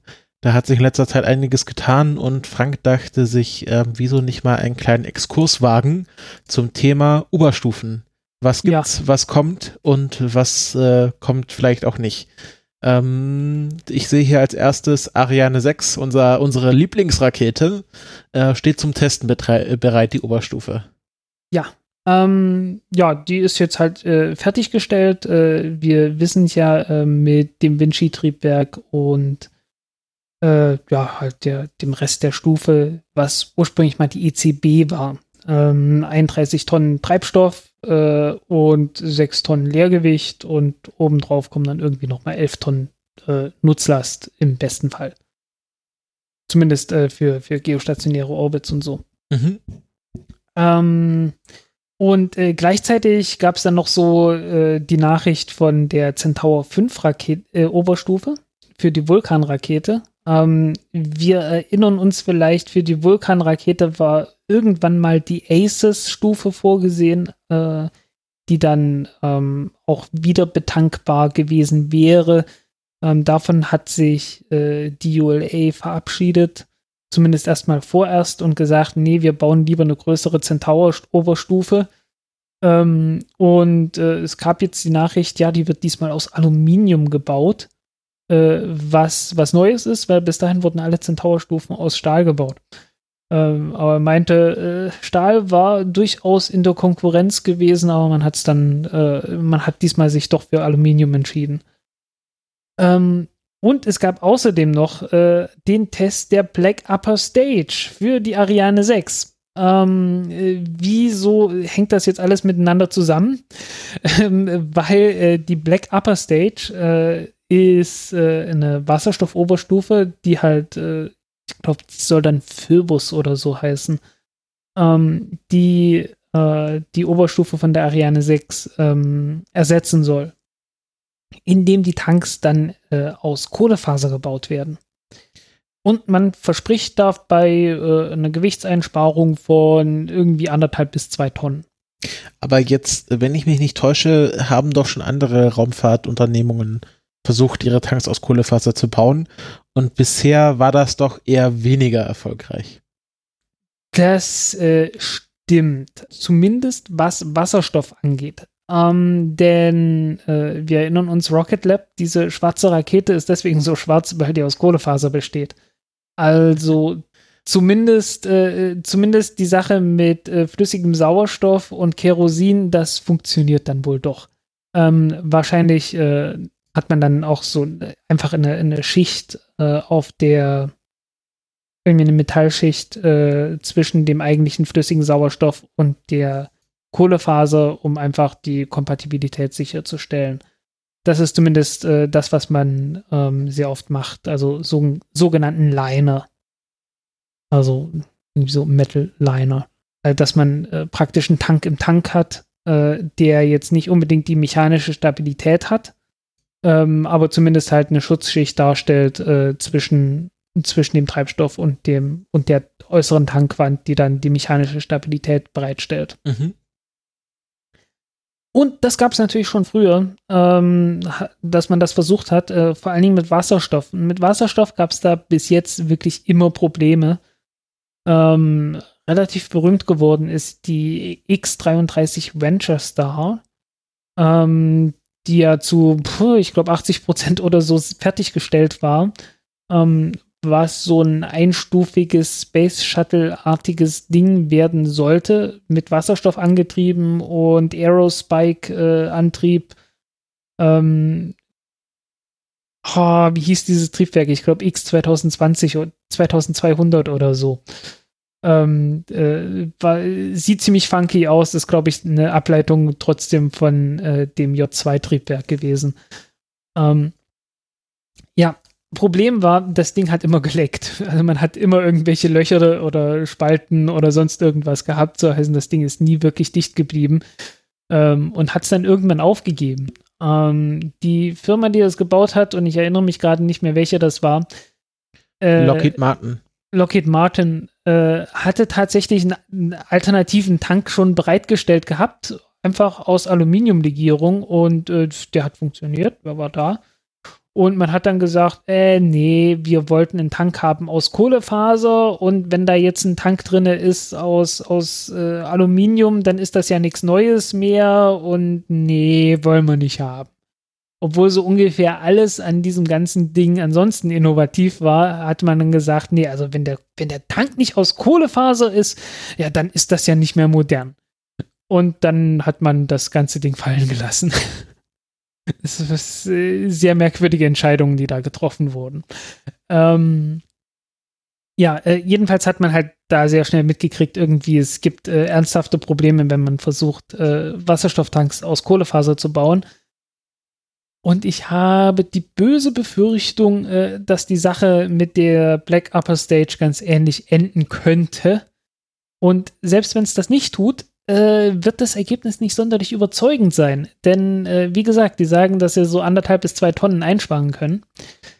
Ähm, das Dumme ist, äh, die Oberstufe der Ariane 6 ist wirklich hinterwäldlerisch, was so äh, Masse angeht. Ähm, obwohl sie schon besser ist als die von der Ariane 5. Aber das ist halt keine Leistung, weil äh, die Oberstufe von der Ariane 5, die ECA-Oberstufe, ist äh, hat eine Trockenmasse, die 25 Prozent von der Vollmasse äh, entspricht ungefähr. Ich glaube, ähm, 19 Tonnen Treibstoff und 4,5 Tonnen, nee, Blödsinn, äh, 15 Tonnen Treibstoff und 4,5 Tonnen Leergewicht oder so. Ähm, was, was alles andere als ein Ruhmesblatt ist, äh, insbesondere wenn man sich vor Augen hält, dass die äh, Verhältnisse äh, bei, der, bei der Ariane 4 Rakete waren es, glaube ich, irgendwas um die 10 Tonnen Treibstoff und etwas mehr als eine Tonne Leergewicht. Also äh, es waren irgendwie so ein Verhältnis von 11 oder 12 Prozent. Und äh, bei der Ariane 6 jetzt hat die Oberstufe in Leer Leermassenverhältnis von irgendwas um die 16 Prozent. Und das sind wirklich jetzt indische Verhältnisse. Ähm, kann man sich raussuchen. Ähm, die neueste indische Rakete ist ja die GSLV Mark III. Und äh, deren Oberstufe ist äh, fast vergleichbar mit der von der Ariane 6. Ähm, ganz kleines bisschen kleiner, hat 28 Tonnen Treibstoff und nicht 31 Tonnen, aber hat ein Leergewicht von 5 Tonnen. Also heißen ähm, im Vergleich jetzt, wenn man es ein bisschen hochskaliert auf die 31 Tonnen, äh, wäre die Technik von äh, der GSLV Mark III aus Indien eine halbe Tonne leichter als äh, die Oberstufe von der Ariane 6. Ähm, und das, äh, obwohl die jetzt nicht so ganz die große Raumfahrtnation sind, die so viel Erfahrung mit Wasserstoffoberstufen hätte. Mhm. Ähm, um es mal ganz konkret zu machen, die Centaur 3-Stufe von der Atlas 5 hat äh, 20,8 Tonnen Treibstoff drin und wiegt selbst 2,2 Tonnen und liegt damit so, naja, knapp unter 10% Leermasseanteil. Äh, das ist schon, äh, das ist so der Stand, den man haben kann äh, mit Edelstahltanks. Mhm. So, das ist der Stand. Und äh, jetzt stellt sich die ESA hin und sagt, wir machen hier super hypomodernes aus Kohlefaser und wollen damit äh, anderthalb bis zwei Tonnen Gewicht einsparen. Äh, von sechs Tonnen, ähm, während äh, so Stand der Technik eher so bei bisschen mehr als drei Tonnen liegt, Gesamtgewicht, und die dann halt mit Kohlefaser auf sowas wie viereinhalb Tonnen kommen. Also man ist da doch sehr weit davon entfernt. Ähm, irgendwie tatsächlich äh, was Gutes gebaut zu haben. Ähm, es gibt noch eine Low-Cost-Variante der Centaur-Oberstufe, ähm, die äh, anders aufgebaut ist, ähm, weil die Centaur 3 Oberstufe von der Atlas ist, äh, hat diesen Common Bulkhead, soll heißen, ähm, man hat einen großen Tank gebaut und äh, dazwischen einfach nur einen Deckel reingebaut, der dann Sauerstoff von Wasserstoff trennt und noch ein bisschen, äh, ein bisschen Isolation dazwischen gesteckt hat, ähm, was den ganzen Aufbau etwas leichter macht. Ähm, bei der Delta 4 Rakete hat man das ein bisschen anders gelöst. Da hat man zwei getrennte Tanks und die mit ein paar Streben und Gestängen fest miteinander verbunden, ähm, was den Bau der Tanks einfach leichter äh, einfacher macht. Also nicht leichter, es, es, es wiegt dann mehr, aber äh, es ist einfacher, das Ganze zu bauen und wird dann noch et insgesamt etwas billiger. Und äh, selbst dort ist man so, dass man äh, ja äh, auf ungefähr 12% Massenanteil gekommen ist. Und sowas ähnliches benutzt man dann auch für SLS-Oberstufen. Ähm, großer Vorteil ist, äh, und was auch der, der Unterschied ist, ähm, die äh, Atlas-Rakete hat einen Durchmesser von drei Metern und die Delta 4 hat einen Durchmesser von fünf Metern. Und äh, da bekommt man dann, ähm, da bekommt man geometrische Probleme. Ähm, wenn man sich äh, in eine, wenn man jetzt mal in die europäische Geschichte zurückgeht und sich die Ariane 4 Rakete anguckt, dann hat die eine Oberstufe, die ganz schlank ist. Äh, ich glaube, anderthalb Meter Durchmesser oder so. Nicht, äh, oder zwei Meter Durchmesser. Also es ist sehr, sehr schlank. Also ähm, die ersten beiden Stufen sind relativ dick und dann kommt dann plötzlich so ein ganz dürres Ding und oben noch eine äh, deutlich größere äh, Nutzlastverkleidung obendrauf. Mhm. Und das hat man halt so gebaut, äh, weil man auf diese Art und Weise eine Wasserstoffoberstufe äh, sehr viel leichter bauen kann, als wenn man das versucht, äh, mit einem großen Durchmesser, einem dicken Tank zu bauen. Ähm, wenn man halt einfach einen langen Zylinder hat, in dem man dann einfach in, äh, diesen Zwischenboden reinbauen kann, der Grund dafür ist, dass der Wasserstofftank äh, von der Wasserstoffoberstufe sehr viel größer und voluminöser ist als der Sauerstofftank. Und äh, ja, äh, man, man kommt dann irgendwann an den Punkt, dass der Sauerstofftank, wenn man es zu kompakt baut, dann ist der Sauerstofftank irgendwann so klein, äh, dass der äußere Teil, der äußere Rand von dem Sauerstofftank nicht mehr den, den vollen Durchmesser erreicht von der, von der Oberstufe. Also man, man kommt noch nicht mal an den äußeren Rand vom Tank ran, bevor man schon wieder den Deckel oben drauf setzen muss, weil äh, die Deckel sind ja immer ein bisschen gebogen, bisschen nach außen gebogen und dadurch hat man halt innen halt schon Volumen. Und wenn man jetzt einen sehr kompakten Tank bauen will, ähm, ja, dann, dann äh, kommt man noch nicht mal mehr dahin.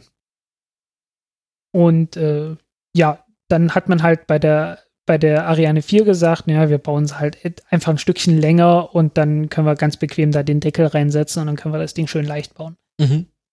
Ähm, und bei der Ariane, äh, bei der Delta 4 Rakete hat man dann halt gesagt, ja, nee, wir trennen das Ganze. Ähm, äh, bei der bei der Ariane 5 Rakete, bei der ECA Oberstufe, die zurzeit immer fliegt, äh, wollte man so ein kompaktes Ding bauen mit einem gemeinsamen, äh, mit einem gemeinsamen äh, Boden und das hat man jetzt auch bei der Ariane also, 6 gemacht. Äh, gemeinsamer Boden ist das gleiche wie gemeinsamer Bulkhead. Ja, genau. Also das bedeutet, der Wasserstoff- und Sauerstofftank ist einer, der in der Mitte getrennt ist. Genau, ja. Einfach so quasi ein Tank, äh, man schiebt eine Zwischenwand ein, eine Seite kommt Wasserstoff, andere Seite kommt Sauerstoff und durch Rohre wird das dann zum äh, geht das Rohr da nicht irgendwie auch irgendwie durch? Gibt es da nicht so Konstruktionen, wo das dann irgendwie Gibt's durch auch. das andere, Gibt's den auch, anderen ja. Tank durchläuft und nicht außen, dass man nicht irgendwie außen Rohre anbringen muss? Ich glaube in dem Fall nicht, aber sowas gibt es auf jeden mhm. Fall. Okay, und das ist das, was quasi, wenn man, wenn du sagst, ein Common Bulkhead, das ist das, dieses Modell. Genau. Mhm. Und äh, bei der, bei der Ariane 5, also bei der ECA-Oberstufe, die zurzeit äh, noch fliegt, äh, hat man irgendwie einen sehr komischen Kompromiss gebaut und äh, den Sauerstofftank ein Stück kleiner gebaut, sodass dann trotzdem eine Lücke dazwischen war. Aber man hat so fast formschlüssig äh, den Wasserstofftank drüber gebaut, so ein torusförmiges Ding. Äh, nicht mal ganz ein Torus, also äh, sehr merkwürdig und vor allen Dingen sehr, sehr schwer. also äh, weil man gesagt hat, naja, ähm, wir wollen gerne die Konstruktion vom Sauerstofftank der Ariane 4 Rakete für die Ariane 5 übernehmen. Damit wir und, und den Sauerstofftank dann einfach nur ein kleines Stückchen verlängern, damit man irgendwie die Konstruktion einfach übernehmen kann. Ähm, dafür hat man dann halt eine, einen Riesenaufwand gehabt, den Rest der Konstruktion äh, neu zu bauen und äh, mit viel Aufwand da diesen äh, großen Wasserstofftank drauf zu stöpseln, was äh, sehr viel Masse gekostet hat. Ähm, ich weiß nicht, wie es zu dieser Entscheidung gekommen ist. es ist keine schöne Lösung. Ähm, Sollte aber auch bloß eine Übergangslösung sein, die jetzt seit 20 Jahren fliegt. ja, so habe ich das Gefühl, das ist bei der ESA der Modus operandi. Ja, ne? ähm, ja, und die äh, jetzt die Ariane 6 bekommt die ECB-Oberstufe, die halt das ist, was die, was dann nicht mehr die Übergangslösung sein sollte. Für die Ariane aber 5. kommt dann in der Ariane 6. Genau. Ähm, aber ist halt trotzdem nicht leicht, weil der Durchmesser so groß ist. Das Ding hat einen 5 Meter Durchmesser. Ähm, wenn man ein Stückchen in die Geschichte der Ariane 6 zurückgeht, äh, war der ursprüngliche Vorschlag für die Konstruktion, die man jetzt sieht, äh, dass die Zentralstufe nicht 5 Meter Durchmesser hat, sondern 4 Meter Durchmesser. Und dann hätte die Sache irgendwie auch Sinn ergeben. dann wäre das Ganze ein bisschen schmaler gewesen, dann hätte man äh, den Sauerstofftank und den Wasserstofftank äh, relativ angenehm, also geometrisch angenehm bauen können und dann hätte das halbwegs geklappt. Ähm, aber dann hat man gesagt, ach nee, wenn wir jetzt vier Meter Durchmesser haben, dann brauchen wir ja neue Anlagen. Das ist ja dann schon wieder neu und wir wollen gerne die alten Anlagen beibehalten. Und dann hat man das nicht gemacht und äh, ich, ich merke, da, da wiederholt sich die Geschichte so ein bisschen. Ja, ja, ja, ja, genau. Es ist immer wieder das, dasselbe Drama. Ja, ähm, ja, und jetzt stehen wir hier und haben eine Oberstufe, die äh, wirklich äh, massentechnisch äh, im Weltmaßstab ganz weit hinten steht. Also die ECB. Die ECB oder halt jetzt äh, Vinci Oberstufe, ich frage mich nicht, ob die nochmal einen anderen Namen hat. Ähm, aber immerhin ein weltrekordverdächtiges Triebwerk hat, äh, das hohe Effizienz liefert, äh, das äh, leistungsstärkste Expander-Triebwerk der Welt ähm, das mit viel Aufwand entwickelt wurde äh, seit 1998 und noch nie geflogen ist. ist ja länger als äh, SLS. Ja. War ja auch für den ersten Flug 2005 vorgesehen. Ah ja, okay, das ist äh, nur minimal verschoben. Ja, ne, und äh, man wollte ja äh, unbedingt eine weltrekordverdächtige Effizienz haben als man in Indien die Oberstufe gebaut hat, ist ja auch wasserstoffbetrieben, hatte man die Wahl. Ähm, weil Indien hat ja GSLV Mark 1 und 2 schon gehabt, mit, auch mit Wasserstoffantrieb. Äh, und die hatten da ein russisches Triebwerk drin gehabt mit so sieben Tonnen Schub oder so. Und haben halt festgestellt, naja, für die große Rakete reicht der Schub nicht. Wir brauchen ein anderes Triebwerk, ein größeres Triebwerk. Man kann jetzt fragen, naja, hätte man nicht auch mit zwei Triebwerken auskommen können, äh, anstatt ein großes, einfach zwei identische kleine, aber das kleine russische Triebwerk ist äh, so ein Hauptstromtriebwerk gewesen. Also wirklich so äh, Space Shuttle-Triebwerk im, im Miniaturmaßstab. Ähm, relativ aufwendig in der Konstruktion. Und äh, ja, die Inder hatten dann halt überlegt, okay, äh, wir brauchen jetzt ein größeres Triebwerk. Ähm, müssen Neues entwickeln ähm, nehmen wir nochmal die gleiche Technik, nachdem wir es jetzt beherrschen, weil äh, ursprünglich hatten die Inder gesagt, naja, wir importieren einfach das Triebwerk aus Russland. Und äh, dann gab es irgendwie so Merkwürdigkeiten mit, äh, ja, Atomwaffensperrvertrag und äh, dieses Triebwerk ist doch ganz bestimmt äh, in der Lage, Atombomben irgendwie irgendwo hinzubringen und äh, ihr dürft nicht, weil es kommt ja von den bösen Russen und so. Ähm, Frag mich nicht. Also äh, sehr merkwürdige Dinge immer. Und dann mussten die Inder äh, diese Technik selbst bauen. Und dann haben sie das geschafft, konnten das und hatten jetzt die Wahl. Okay, bauen wir mit der gleichen Technik, die wir jetzt schon beherrschen, nochmal ein größeres Triebwerk, das wir komplett neu entwickeln müssen halt, aber mit der gleichen Technik. Oder bauen wir lieber ein einfacher aufgebautes Triebwerk mit Gasgeneratorzyklus, wo wir na so 4% Effizienz verlieren, aber äh, irgendwie so drei Jahre Entwicklungszeit gewinnen. Hatten sie so gedacht. Ne? Also zwei, drei Jahre schneller sind sie dann. Und dann haben sie gesagt, naja, ähm, wir verzichten lieber auf die paar Prozent äh, ähm, ISP, also ähm, spezifischen Impuls, und äh, sind dafür lieber schneller fertig weil ähm, was hätte es gebracht? Es hätte ungefähr 300, 400 Kilo mehr Nutzlast gebracht, die höhere Effizienz zu haben.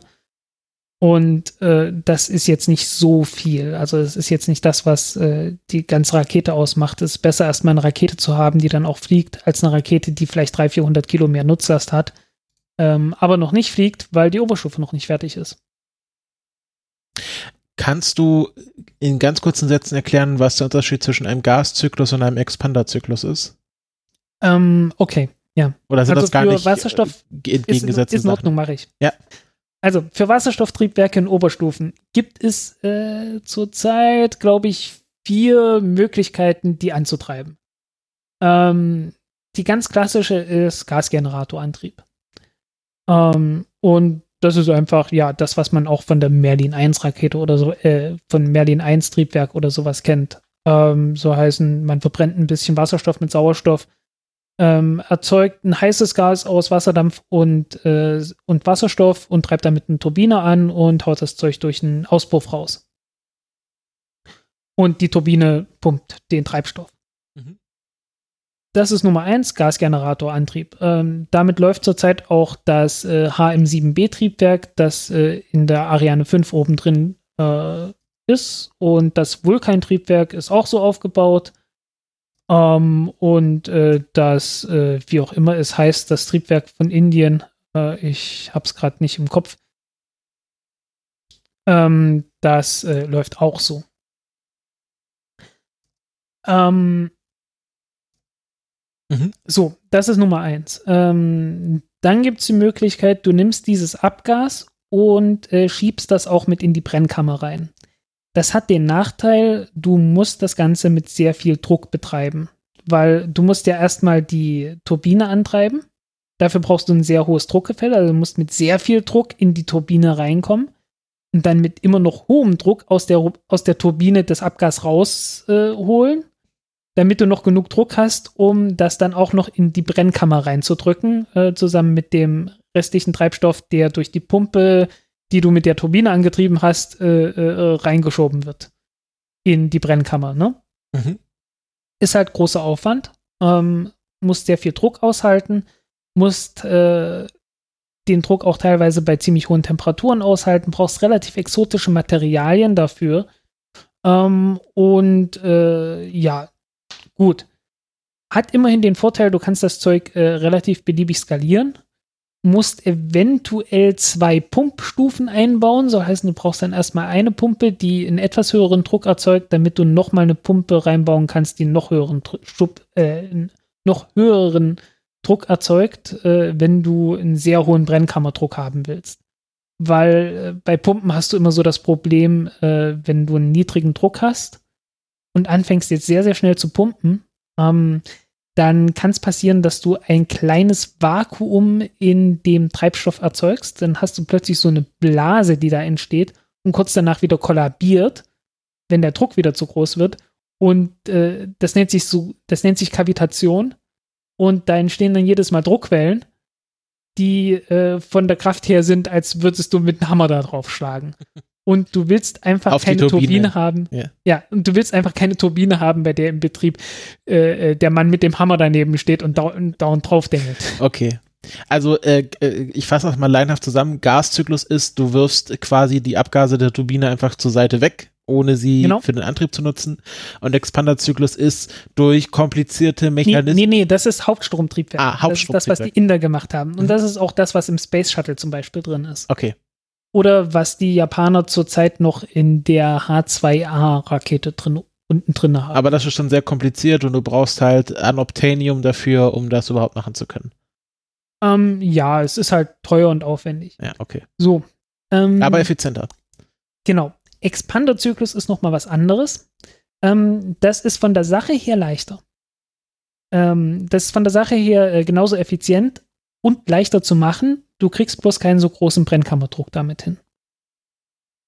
Wie funktioniert das? Ähm, das funktioniert so, du hast noch nicht mal mehr einen Gasgenerator da drin, sondern äh, du hast ja sowieso, das Triebwerk muss ja sowieso gekühlt werden durch den Treibstoff. Ne? Jedes äh, Triebwerk ist ja so aufgebaut, du hast eine Brennstoffkammer, äh, äh, eine, eine Brennkammer. Und wenn du eine regenerative Kühlung da drin hast, dann hast du da äh, Kühlkanäle in dieser Brennkammer drin, durch die Treibstoff geleitet wird. Der Treibstoff ist kalt, äh, in der Brennkammer ist es heiß und der Treibstoff sorgt dafür, äh, dass die Brennkammer nicht so heiß wird, dass sie anfängt zu schmelzen. Und im Umkehrschluss wird der Treibstoff, äh, Treibstoff schon mal vorgewärmt. Genau. Und dann hat man sich gesagt, hey, der verdampft dabei ja sogar. Und wenn der einmal verdampft und dabei unter hohem Druck steht, dann können wir ja damit auch eine Turbine antreiben. Und äh, wenn man ein kleines Triebwerk hat, dann geht das sogar. Aha, also du hast noch nicht mehr, äh, noch nicht mal zwei Kreisläufe, einmal einen, also quasi es kommt irgendwie Energie, also irgendwie ein äh, Treibstoff für die Turbine, der dann quasi auch beim, beim Antrieb hinten rausgeworfen wird, sondern dein Hauptraketentreibstoff geht quasi einen Umweg über die Turbine und kommt, also wird quasi äh, gasförmig gemacht, dadurch, dass es durch die Brennkammer läuft, geht durch die Turbine und geht dann wieder zurück und fällt dann hinten äh, aus dem Antrieb raus. Ja, ähm, mindestens ein Teil von dem Treibstoff. Ähm, Aber ich wie glaube nicht, dass der gesamte ist. Kriege ich dann die Brennkammer erstmal so heiß, weil dazu muss ja erstmal Treibstoff durchlaufen, der dann, also irgendwo muss das es. muss ja nicht mehr der vollen Rate sein. Also man, man lässt einfach so ein bisschen was reintröpfeln und äh, zündet das mal und dann äh, wird es schon langsam heiß. Also man muss das quasi ein bisschen vorlaufen lassen, wie so ein. Das ist so ein, ja, das ist so ein sogenannter Bootstrap. Mhm. Also äh, äh, Bootstrap, das ist äh, wie, äh, das ich kommt von Paradox. Münchhausen von der Geschichte. Ja, am, Ähm. am, am ei- eigenen Schopfer aus dem Sumpf ziehen. Genau. Äh, und im Englischen ist das irgendwie an den Schnürsenkeln der eigenen, äh, der eigenen äh, Stiefel Ja. sich rausziehen. Okay. Ähm, Und das ist, das ist weniger komplex als ein Hauptstromtriebwerk? ja, weil man keinen Gasgenerator drin hat und nur äh, praktisch halt eine Turbine drin, äh, die angetrieben werden muss. Mhm. Ist die, Das ist die, ist Problem die ist- äh, ganz kurz, ist Hm? die Raptor Engine nicht auch ein Expanderzyklus? Äh, nee, das ist, äh, das ist so ein, so ein Hauptstromtriebwerk, das wir vorhin besprochen haben. Ähm, mit dem Unterschied, dass man nicht irgendwie ein kleines bisschen äh, Treibstoff da reinbringt und verbrennt, sondern dass man äh, den gesamten Treibstoff äh, in Anführungszeichen verbrennt. Also, dass man ähm, den gesamten Treibstoffstrom nimmt. Also, man hat jetzt Methan. Äh, irgendwie die, äh, was verbrennen die da? Naja, so äh, ungefähr knapp eine Tonne pro Sekunde.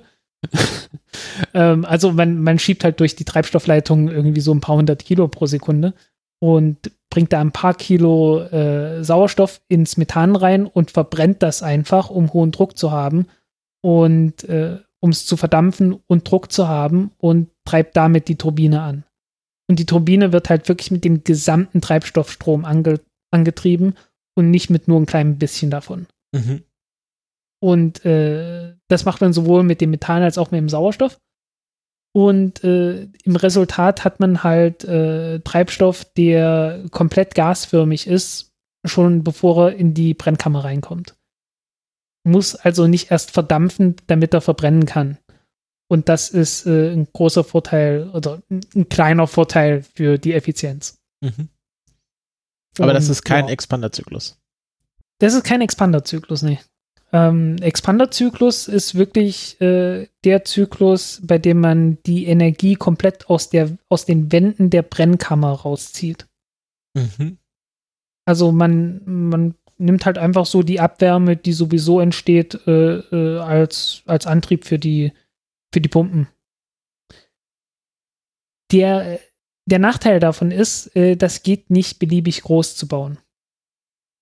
Denn ähm, du musst ja am Ende immer noch genügend Druck haben. Also du, musst sehr viel Druck schon äh, dabei erzeugen, um die Turbine anzutreiben. Und du musst hinter der Turbine immer noch genügend Druck haben, um äh, diese, diesen kleinen Anteil, den du erzeugt hast, an, äh, an Abgas äh, mit in die Brennkammer reinzupressen. Du kannst das natürlich aufmachen, dann wird es leichter. Dann kriegst du auch mehr Leistung daraus und brauchst nicht so viel, so viel Druck zu erzeugen. Aber ähm, das, äh, das ist nicht das, was man meistens macht. Meistens ma will man wirklich das Abgas komplett wieder äh, in die Brennkammer reinbringen und alles verbrennen, damit es möglichst effizient wird. Das Problem an der Stelle ist, äh, dass die Energiemenge, die du durch die Brennkammerwand kriegen kannst, äh, begrenzt ist. Weil, wenn du, wenn du die Brennkammer doppelt so groß baust, dann hat die das achtfache Volumen. Weil du hast äh, die doppelte Höhe, die doppelte Breite, die doppelte Länge und äh, damit das achtfache Volumen. Zweimal, zweimal, zweimal, zwei. Nee, Genau. das wäre zu viel. Das Problem ist, die, die Oberfläche von der Brennkammer äh, steigt nur um das Vierfache. Und die Temperatur da drin bleibt gleich. Und die Energiemenge, die äh, in die Brennkammer reinkommt, die bleibt pro Fläche gesehen auch gleich. So heißen, du kriegst, äh, du, du verbrennst achtmal so viel, kriegst aber nur viermal so viel Energie aus dem ganzen Ding raus. Mhm. Und äh, irgendwann äh, reicht die Energie, die du da rauskriegst, nicht mehr aus, um die, äh, um die Turbine anzutreiben und dann auch wirklich äh, den zusätzlichen Treibstoff auch noch reinfördern zu können. Also es gibt so einen Sweet Spot, wo so ein Expanderzyklus äh, noch funktioniert und irgendwann funktioniert es halt nicht mehr. Genau. Und äh, der Sweet Spot ist, äh, wenn man sich so die meisten Triebwerke, also insbesondere die RL10-Triebwerke anschaut, aber auch andere, ähm, liegt ungefähr bei 10, 12 Tonnen. Und äh, darüber hinaus ist es möglich, aber es wird schwierig und es hat eine ganze Menge Leute gegeben, die das versucht haben und es wurde meistens immer aufgegeben, bis auf das Vinci-Triebwerk, äh, bei dem man es dann halt bis 18 Tonnen ge äh, geschafft hat. Und das ist so ungefähr 80 Prozent von dem, was physikalisch möglich ist. Mit anderen Worten, man hat wirklich äh, die, die Technik ausgereizt bis zum geht nicht mehr, äh, um ein möglichst effizientes Triebwerk zu haben. Ähm, und hat dann im Ergebnis äh, bei der Ariane 6, die ein bisschen größer ist als die GSLV Mark III, eine zusätzliche Nutzlast von, naja, so 600, 700 Kilo. Indem man halt die, das physikalisch Mögliche beim Triebwerk ausgereizt hat. Gleichzeitig hat man die Oberstufe so schwer gebaut, äh, dass sie drei Tonnen schwerer ist, als sie sein müsste. Okay, das ist jetzt so, äh, das ist, da kommt doch hinten irgendwo ein negatives Ergebnis raus. Ja, genau. Also äh, man, man hat wirklich äh, durch dieses, dieses Triebwerk ist tatsächlich das Beste der Welt äh, für diese Bauart. Ähm, aber es nützt halt nichts, weil der Rest von der ganzen Oberstufe wirklich Mist ist. Es ist also Und, überingeniert. Gott. Ja, ja, also äh, es ist halt wirklich so. Mm, mm. Ja, also kein Einzel, also das ist natürlich etwas, das kein einzelner Mensch irgendwie verbrochen hat. Das ist so eine Komiteeentscheidung. Das ist wie das Space Shuttle. Ne? Ähm, das wurde halt irgendwann so per Komitee festgelegt und äh, man kann es keinem einzelnen Menschen vorwerfen, aber man kann allen zusammen vorwerfen, äh, dass niemand den Hut auf hatte und das Ganze verantworten wollte. und äh, ja. Und dafür hat man jetzt 23 Jahre gebraucht. Ja. Ja, gut, also jeder braucht halt so ein Hobby, ne? Ja, so ungefähr. Ähm, ja, äh, Centaur 5 Oberstufe kann ich leider noch nicht allzu viel zu sagen. Ähm, was man sieht, ist, sie wird zwei Triebwerke haben. Äh, zwei RL10-Triebwerke, hat dann zusammen so 24 Tonnen Schub. Ähm, das hat den Vorteil, dass die Oberstufe prinzipiell größer sein kann. Wie groß genau sie sein wird, wird sich zeigen. Ähm, die, das Problem mit den Centaur-Oberstufen, gerade bei der Atlas V-Rakete, war, dass die immer unterdimensioniert waren. Ähm, da merkt man halt, dass die Atlas V-Rakete tatsächlich äh, von der Atlas-Rakete äh, äh, abgeleitet ist. Und die Atlas-Rakete war halt sehr viel kleiner gewesen. Und äh, die Konstruktion, die man damals angefangen hatte, äh, für die Atlas und Atlas II-Rakete, die so ungefähr noch baugleich waren, nicht ganz, aber so, hm, so prinzipiell, ne? Ähm, war halt äh, insgesamt deutlich kleiner. Dann kam die Atlas 3 Rakete, was praktisch eine Atlas 2 Rakete war, aber mit dem RD-180 Triebwerk, mit dem russischen Triebwerk. Und dann hatte man plötzlich sehr viel mehr Schub gehabt und äh, hat dann gesagt, naja, dann lasst uns mal noch eine größere Rakete bauen, also äh, gleiches Triebwerk, aber halt größerer Tank, weil, äh, warum nicht? Wir haben es ja. Ähm, und dann hatte man aber obendrauf immer noch diese kleine Centaur-Oberstufe und konnte die nicht mehr so viel größer bauen, weil einfach auch nicht genug Schub von dem Triebwerk kam. Ähm, und äh, ja, war dann relativ begrenzt äh, in der Nutzlast. Also man hat dann so ziemlich, äh, man kam ziemlich an die Grenzen jetzt ran. Ähm, äh, hat auch eine sehr merkwürdige Massenverteilung gehabt, dass die erste Stufe wirklich sehr viel größer war als die zweite Stufe. Und äh, man sehr schnell mitbekommen hat, naja, wenn die Oberstufe einfach bloß ein bisschen mehr Treibstoff hätte und ein bisschen mehr Schub hätte, dann wäre die ganze Rakete insgesamt sehr viel besser. Und äh, ich schätze, mit der Centaur 5 Rakete werden die das, äh, werden die das auflösen. Centaur 5 Oberstufe, oder? Ja. Nicht Centaur 5 Rakete. Ja, offiziell heißt die Vulkan jetzt Vulkan Centaur. Ah, okay. Und die Atlas-Rakete heißt, heißt ja, ja auch nicht nur Atlas-Rakete, sondern eigentlich auch Atlas Centaur. Verstehe. Ähm, die Amerikaner hatten immer so äh, die Oberstufen, äh, ja, die Raketen zusammen mit den Oberstufen benannt. Die Delta-Rakete, also, der Witz ist natürlich, die Delta-Rakete hat ihren Namen von der Oberstufe. Das war ursprünglich die Tor-Delta-Rakete. Und äh, irgendwann hat man Tor weggelassen. Ähm, alleine schon, um nicht ständig darauf hinweisen zu wollen, äh, dass das ursprünglich mal eine, eine Interkontinentalrakete war. Es ist auf jeden Fall besser, als in, wie in Russland einfach alles äh, Soyuz zu nennen. Ähm, ja, wobei die Soyuz-Raketen ja mehr oder weniger äh, relativ konsistent gewesen sind. Ja, aber es gibt ja noch die Soyuz-Raumschiffe, die beide Soyuz einfach heißen. Einfach Äh, die, ja, dieses okay. Ding, immer die Rakete nach der ersten Nutzlast zu bekennen, das kann halt, das skaliert halt nicht. Das skaliert nicht, das stimmt, ja. Genau, jetzt habe ich, hab ich hier noch auf unserem Themenzettel ähm, Elektron und Photon stehen. Ja, ähm, das ist auch so eine Oberstufengeschichte. Ähm, und äh, prinzipiell sind das halt, äh, das sind Oberstufen, die wirklich nur dazu dienen, eine Nutzlast, die einmal im Orbit ist, äh, in einen anderen Orbit zu bringen. Und äh, Also eine äh, Kickstage nennt man das dann? Genau, nennt man eine Kickstage. Und ähm, das hat den großen Vorteil, dass man nicht so viel Schub braucht. Ähm, weil man ist ja schon im Orbit. Ähm, man muss jetzt nicht die ganze Zeit gegen Gravitation kämpfen und sich Sorgen machen, dass man abstürzt oder dass man äh, Verluste hat, wenn man, äh, wenn man noch beschleunigt. Weil ähm, solange wie man noch beschleunigen muss auf Orbital, bis man in den Orbit ist, muss man ja gleichzeitig beschleunigen, also schneller werden und äh, gegen die Gravitation kämpfen, damit man nicht runterfällt. Das wird zwar äh, mit zunehmender Geschwindigkeit immer weniger, aber ähm, ja, man muss halt erstmal schneller werden. Ne? Und äh, deswegen, das ist halt auch der Grund, warum die, die Atlas-Rakete nicht einfach einen größeren Tank bekommen hat, äh, weil halt das, das Triebwerk nicht so viel Schub gelie geliefert hat. Ähm, ja, und man hat jetzt so eine kleine Kickstage dann und damit kann man dann praktisch alles machen. Im Prinzip ist diese, diese, so eine Kickstage äh, nichts anderes als ein Satellit. Und die Triebwerke sind, die Triebwerke sind auch mehr oder weniger Satellitentriebwerke. Mindestens von der Größe her. Und äh, sehr gerne auch mal tatsächlich. Ähm, ich glaube, äh, die, die Oberstufe von, ah, wie hieß jetzt von der Rocket Factory, die Rakete?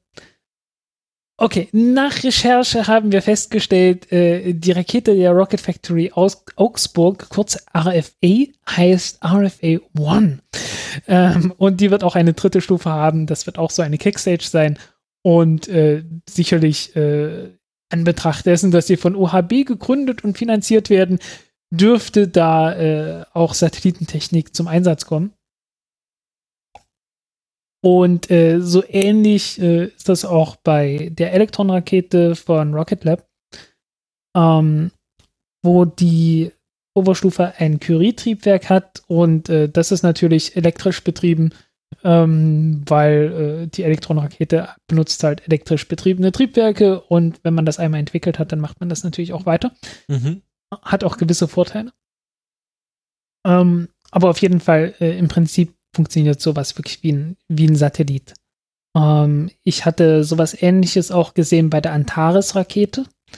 Ähm, für die Antares-Rakete war auch mal eine dritte Oberstufe, äh, also die, die Oberstufe der Oberstufe sozusagen vorgesehen, um noch andere äh, Orbits erreichen zu können, weil die Antares äh, wurde ja gebaut, um den Cygnus-Frachter zur ISS zu bringen und äh, die Oberstufe ist einfach so Feststoff und fertig, äh, den Rest macht der Cygnus fertig.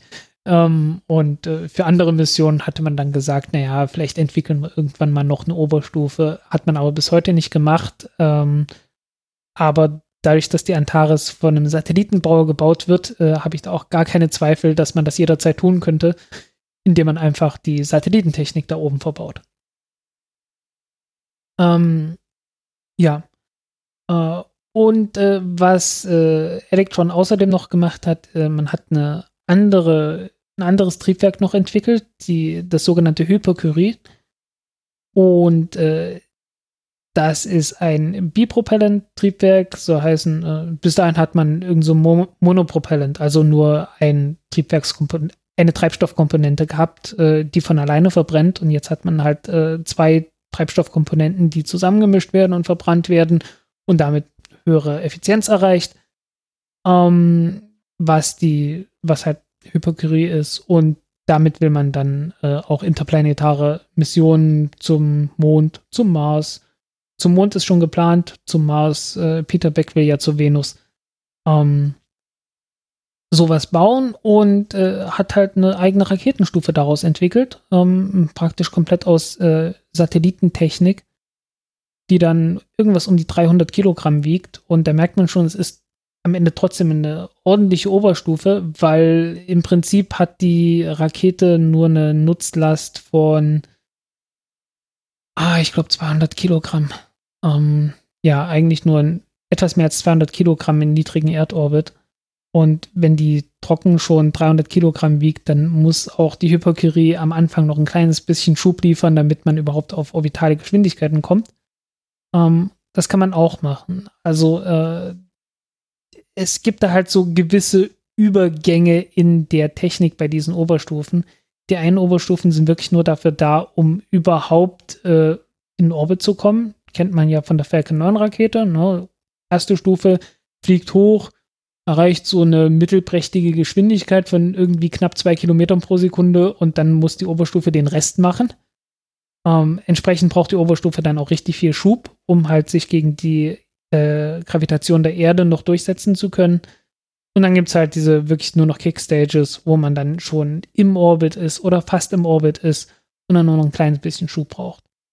Ähm, und das hat halt auch den Vorteil, dass diese Kickstages, die sind dann schon ziemlich klein, ähm, liefern aber immer noch Schub und äh, haben eine niedrigere, äh, eine niedrigere Leermasse, ähm, was dann halt noch mal ein kleines bisschen Vorteile gibt, was äh, Nutzlast angeht. Hat aber immer den Nachteil, man hat halt noch mal eine dritte Stufe. Man braucht noch mal eine Stufentrennung, man braucht noch mal eigene Triebwerkstechnik. Ähm, Gerade wenn man so eine extra kleine Raketenstufe hat, äh, weil man wird ja den Rest der Rakete nicht mit so einem kleinen Triebwerk betreiben. Ähm, man muss das Ding also nochmal komplett neu entwickeln.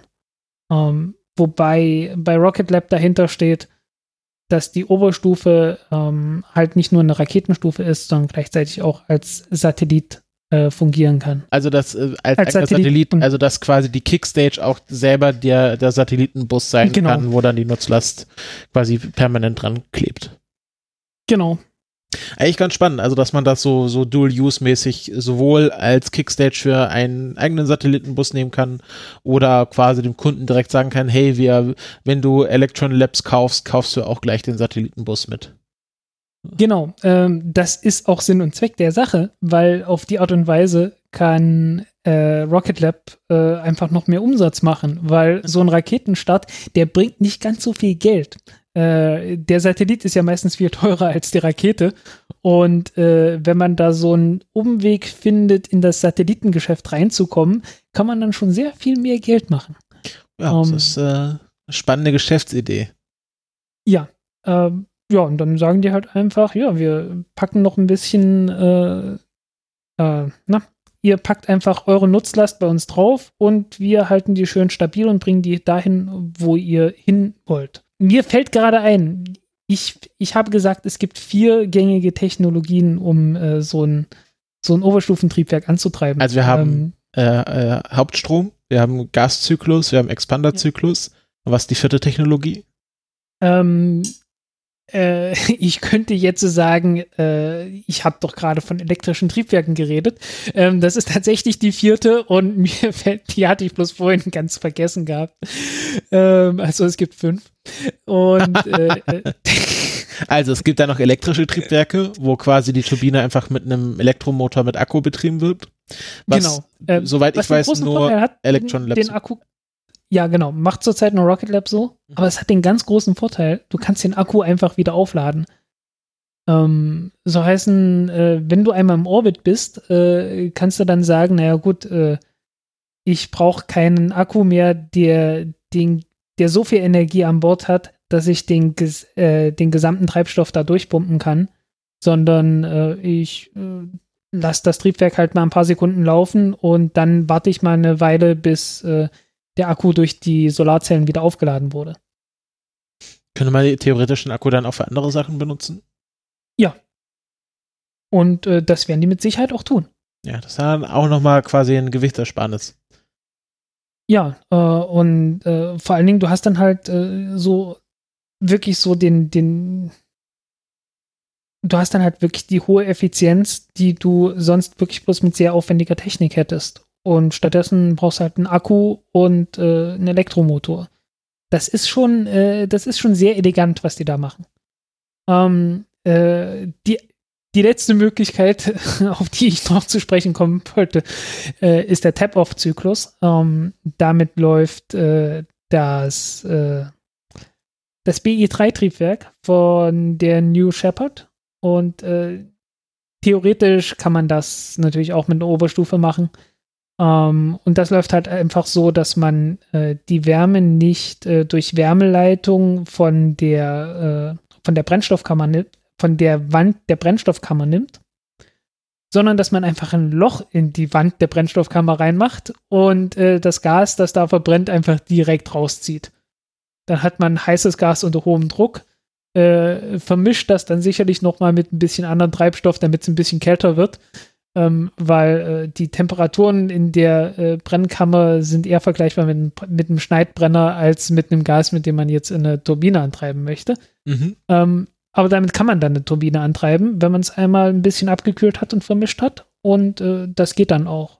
Und dann hat man auch, dann hat man auch nicht mehr diese Skalierungsprobleme, weil das äh, skaliert dann mehr oder weniger beliebig. Okay. Anderer Ausweg zu den Skalierungsproblemen, zumindest um die, äh, um die, ähm, um die Skalierung etwas besser zu machen, so dass der Sweet Spot einfach bei höherem Schub liegt, bei höherem Schub liegt, ist, äh, dass man nicht versucht, äh, da den Wasserstoff, äh, den man, ähm, den man aufgeheizt hat über die Brennstoff, über die Brennkammerwände, ähm, zurückzuführen in die Brennkammer selbst, sondern einfach durch den Auspuff rausschmeißt. Ähm, verliert ein bisschen Effizienz, aber kann halt äh, das Ding sehr viel größer bauen. Und das ist das, was man bei der H3-Rakete äh, in der ersten Stufe machen möchte. Das sogenannte LE9-Triebwerk läuft auf die Art und Weise, aber da ist man jetzt auch gerade an den physikalischen Grenzen des Machbaren, äh, irgendwie bei 200 Tonnen Schub und äh, hat auch Probleme, das Ding wirklich gut zum Laufen zu bringen. Ähm, jetzt auch schon seit ein paar Jahren, deswegen verschiebt sich auch der erste Start der H3-Rakete die ganze Zeit. Weil die dann nochmal eine neue Stromtechnologie. Ähm, nee, die, die haben, glaube ich, ein Problem mit der Turbine, dass die läuft. Ja, ich meine Strom Ähm. im Sinne von Hauptstrom, Nebenstrom. Das- genau, also also, man, man hat da Strömung. irgendwie ein paar man hat da irgendwie ein paar Material und sonstige Probleme. Äh, ich weiß nicht genau, was es ist. Ähm, jedenfalls äh, arbeitet man daran jetzt auch schon seit ein paar Jahren und hofft jetzt, dass die Rakete dann hoffentlich nächstes Jahr fliegt.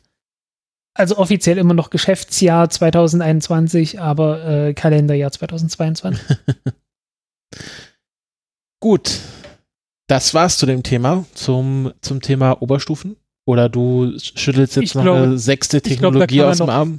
da kann man noch sonst, da kann man noch sehr viel dazu sagen. Natürlich kann man auch Ionentriebwerke benutzen, wenn man einmal im Orbit ist, ne?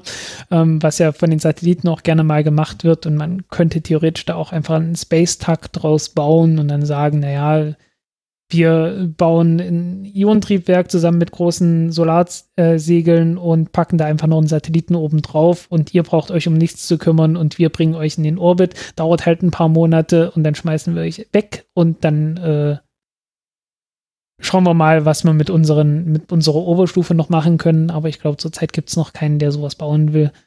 Ich erinnere mich, dass, ähm, ähm, ach, wie heißen sie?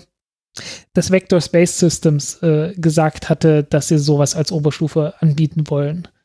Aber äh, die sind ja jetzt auch weg vom Fenster. Ja, nee, ich also, schon gar nicht mehr.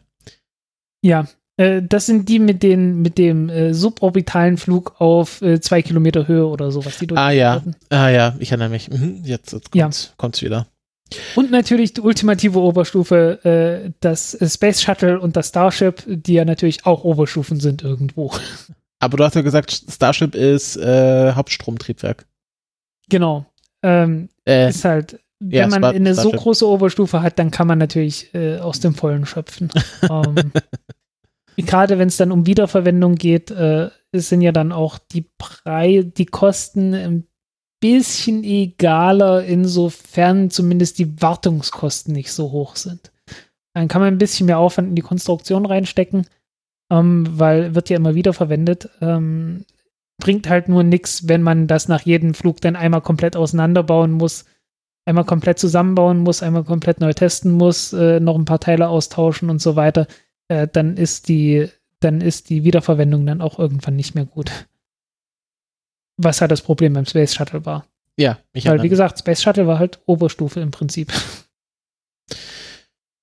naja. Gut. Aber ich denke, wir sind jetzt erstmal für diese Folge am Ende. Ähm, ist ja auch schon lang genug geworden. Ähm, ja. Kleiner, kleiner Gag aus dem Hintergrund. Frank hatte übrigens Angst, dass wir nicht genügend Themen haben und dass wir unter einer Stunde bleiben.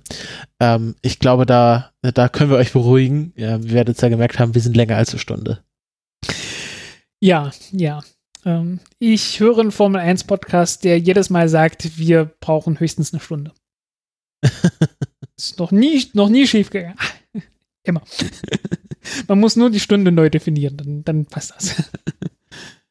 Gut, dann ähm, ja, hören wir uns in der nächsten Folge wieder. Wir haben ähm, auch schon ein paar spannende Sachen für die nächsten Folgen geplant.